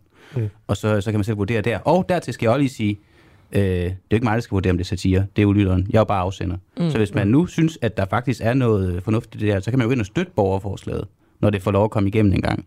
Mm. Gå ind og skriv under.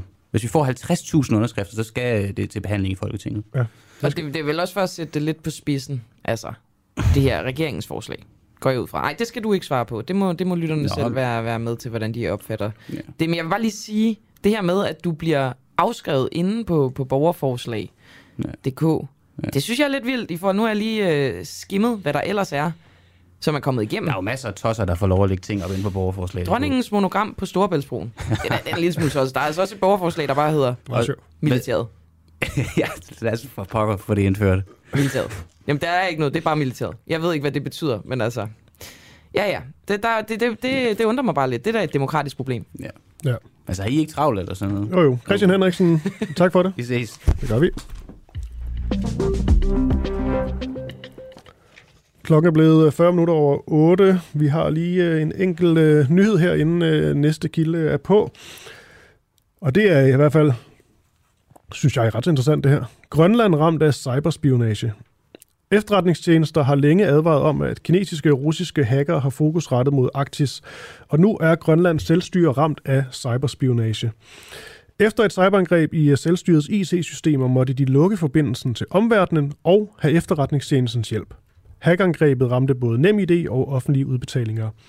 Hvem der så stod bag det her angreb, og hvad spionerne de fik med sig fra det her indbrud, cyberindbrud, det er ikke oplyst. Og her er det så Grønlands departementschef Hans Peder Barlar Christensen, som øh, forklarer sig. Han siger, jeg vil ikke oplyse, hvor hackerne har været, for det ville jo være at fortælle fjenden, hvad jeg ved. Men de har været inde, og de har været inde i en sådan grad, at vi var nødt til at lukke forbindelsen til vores server og ind og ud af landet. Spændende, spændende.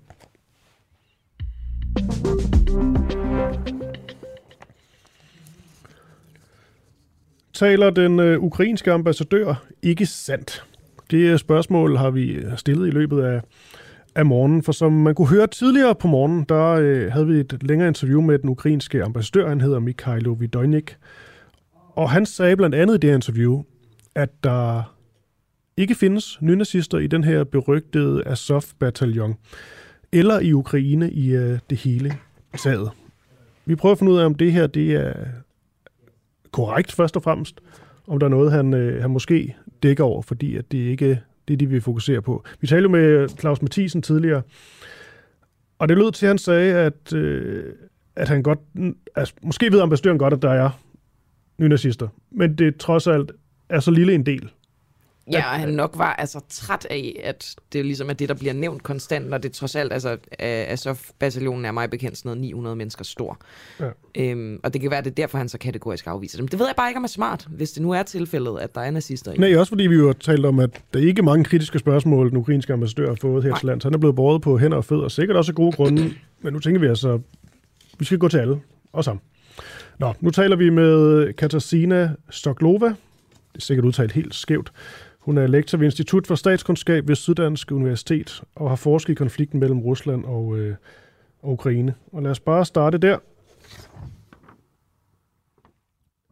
Er det korrekt, når ambassadøren siger, at der ikke findes nynazister i Azov eller i Ukraine generelt? Oh. Oh. Katarzyna, are you there? Hov, oh, du snakker engelsk nu. Det tror jeg nemlig, hvad vi skal. Katarzyna? Hej, ah, no, you nu kan jeg høre jer. Kom on. Det er da fint okay. dansk. Ja. Ja, jamen, jeg er lille, ja, det er fordi, jeg har fået at vide i min øresnegl, at øh, det skal være på engelsk. Hvad foretrækker du, Katarzyna? Øh, på engelsk vil jeg være bedre, tror jeg. Hvad siger du, undskyld?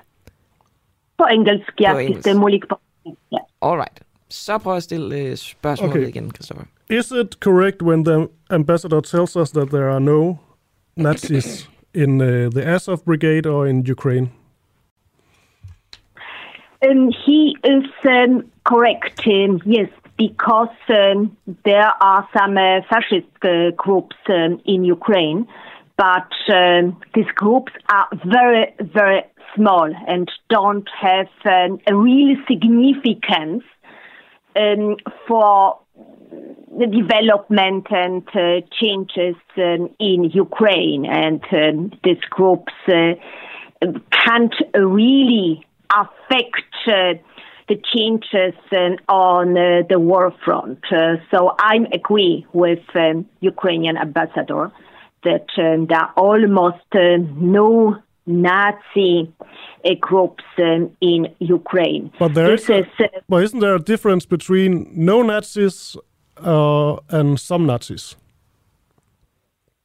There is a very small difference, um, you're right. Um, the problem is the issue is how these groups can influence the development uh, in Ukraine and on the front.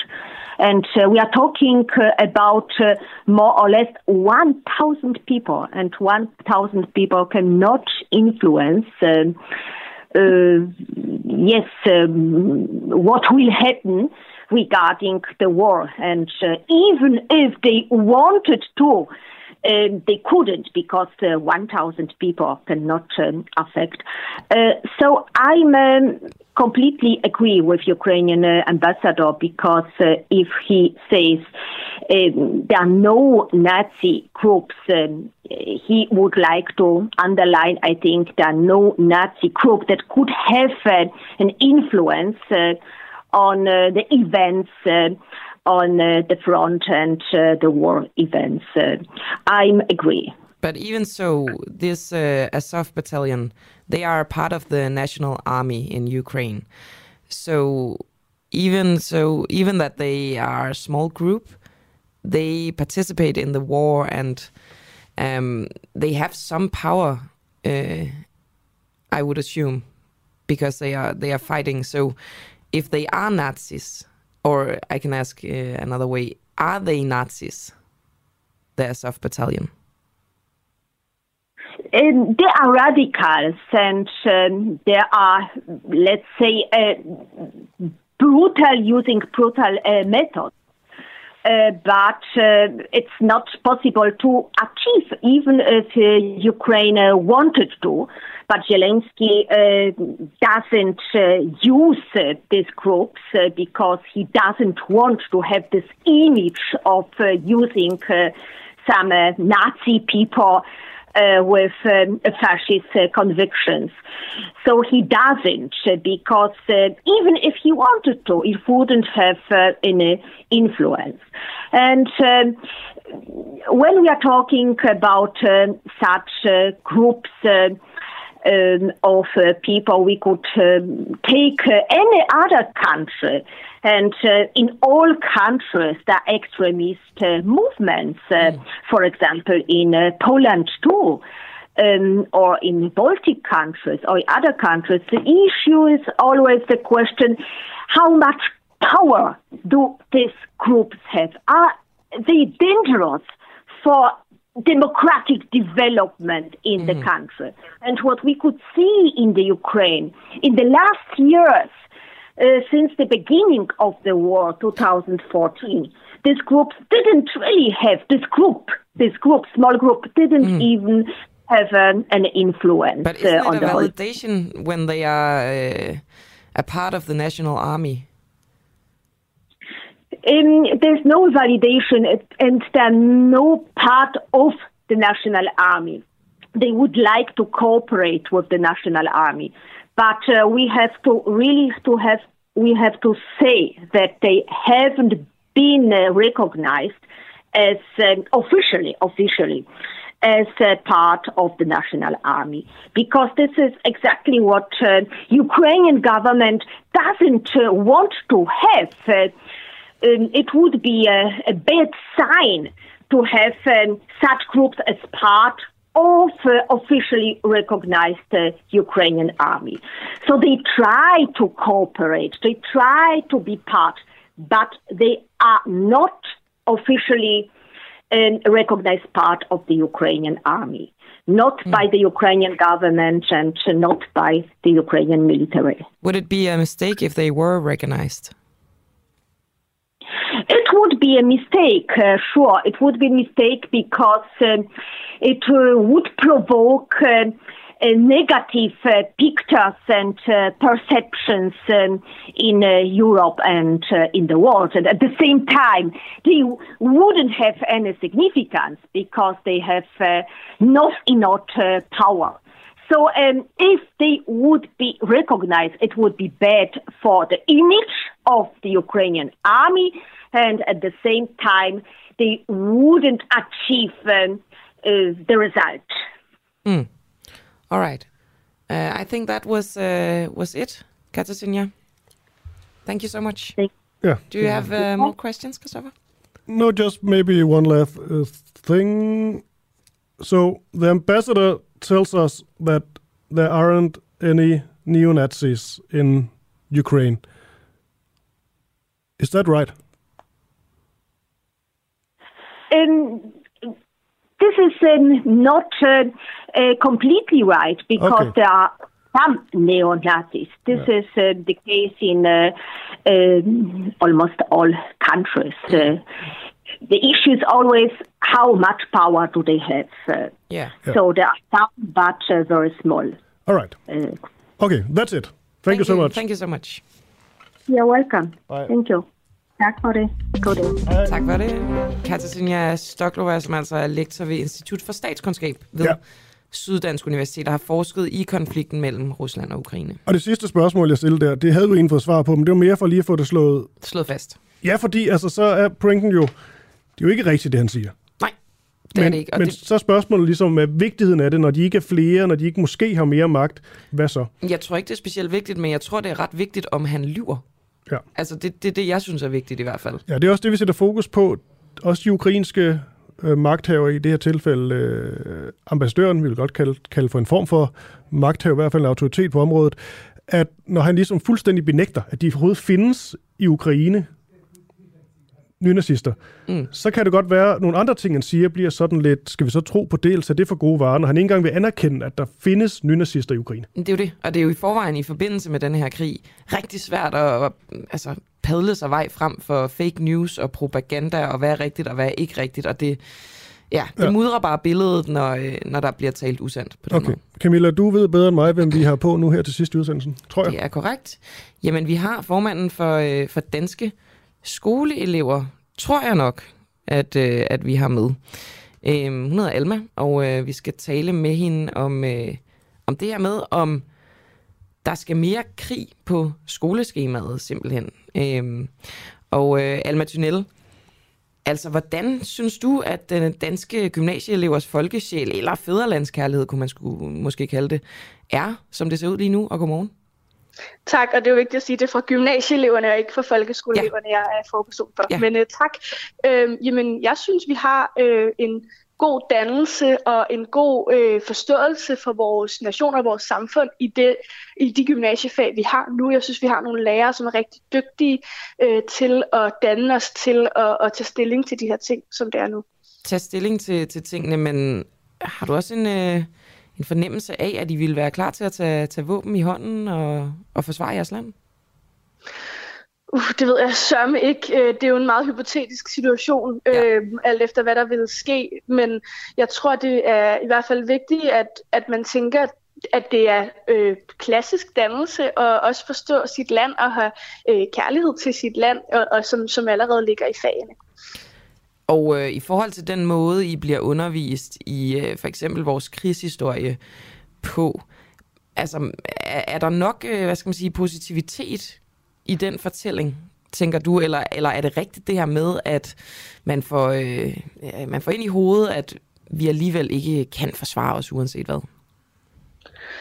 Det er i hvert fald vigtigt, at når man underviser i krigshistorie, så er det på en måde, som er en kritisk tilgang, altså, og, og ikke kritisk som, at krig er noget dårligt, eller som det tager stilling for os, men at det hjælper os til at tage stilling. Altså, vi skal jo ikke øh, ud i at, at have noget undervisning, som skal øh, holdningskorrigere os.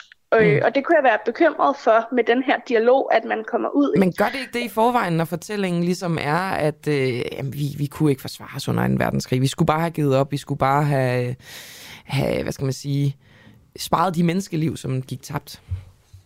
Jamen ikke hvis det er ikke hvis det er god historieundervisning. Altså god historieundervisning er jo øh, for eksempel kildekritisk og lærer os at øh, læse forskellige kilder, forskellige synspunkter. Det er jo ikke sådan, at øh, der er én sandhed, når vi lærer om historie, og det skal der heller ikke være. Øh, og det er vigtigt, at man holder fast i det, og sådan er undervisningen heller ikke i dag. Mm. Kunne du forestille dig, at, øh, at der måske var et, et, et fag, som hed øh, fædrelandskærlighed? Det vil jeg synes var meget ærgerligt. Øh, vi har allerede en masse fag, som bidrager til at forstå vores kulturarv og vores historie som land.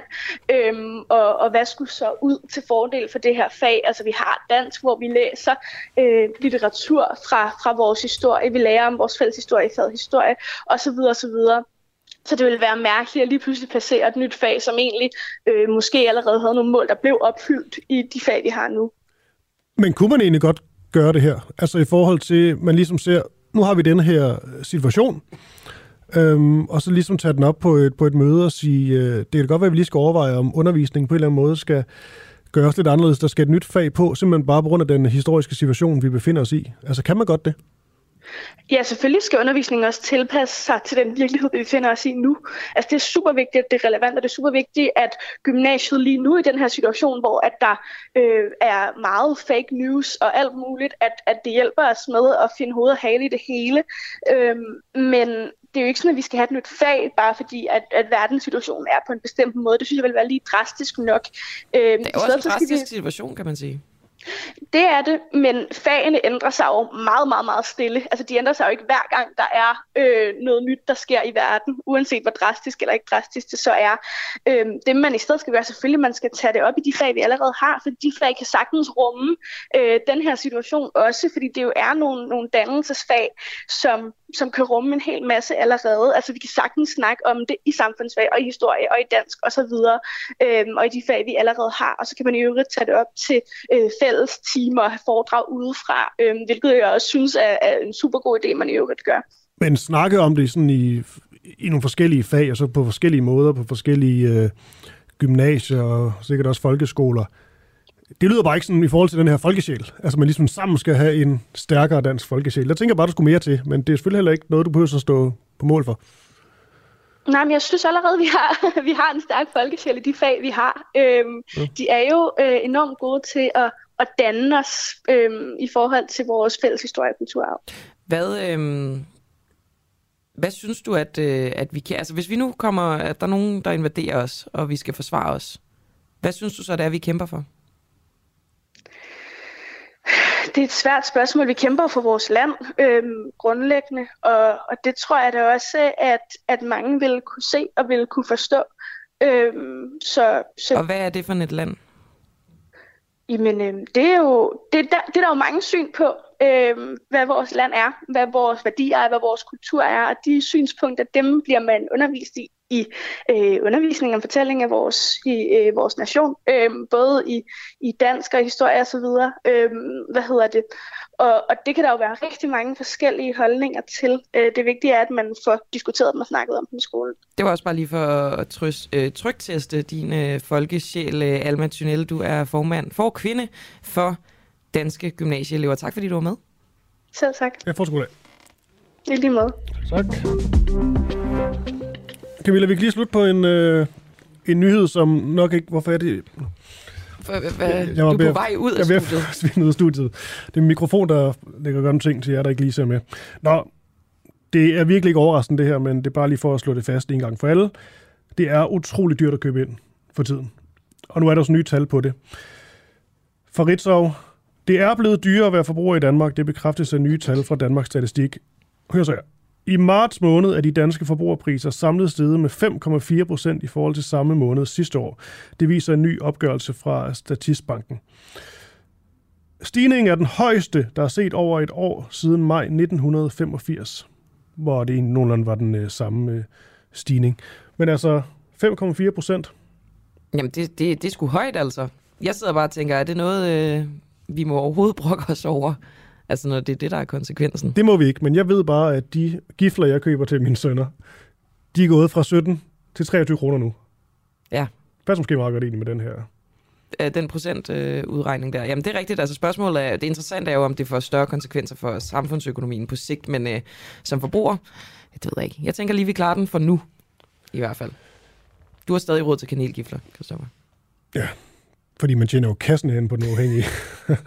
Bliv medlem, så kan vi få råd til kanelgifler. Nå, jeg skulle at blive medlem. Hvad er det, man skal gøre? Man skal uh, skrive en sms til 1245. Man skal skrive UA, og så bliver man automatisk medlem. Det koster 59 kroner. Man kan også gøre det på duah.dk. Okay, Camilla Boraki. Christoffer Lind. I teknikken sad uh, Barry Vessel, og vi er tilbage i morgen. Ja. Glæder os til at sende for jer. Fortsat god dag.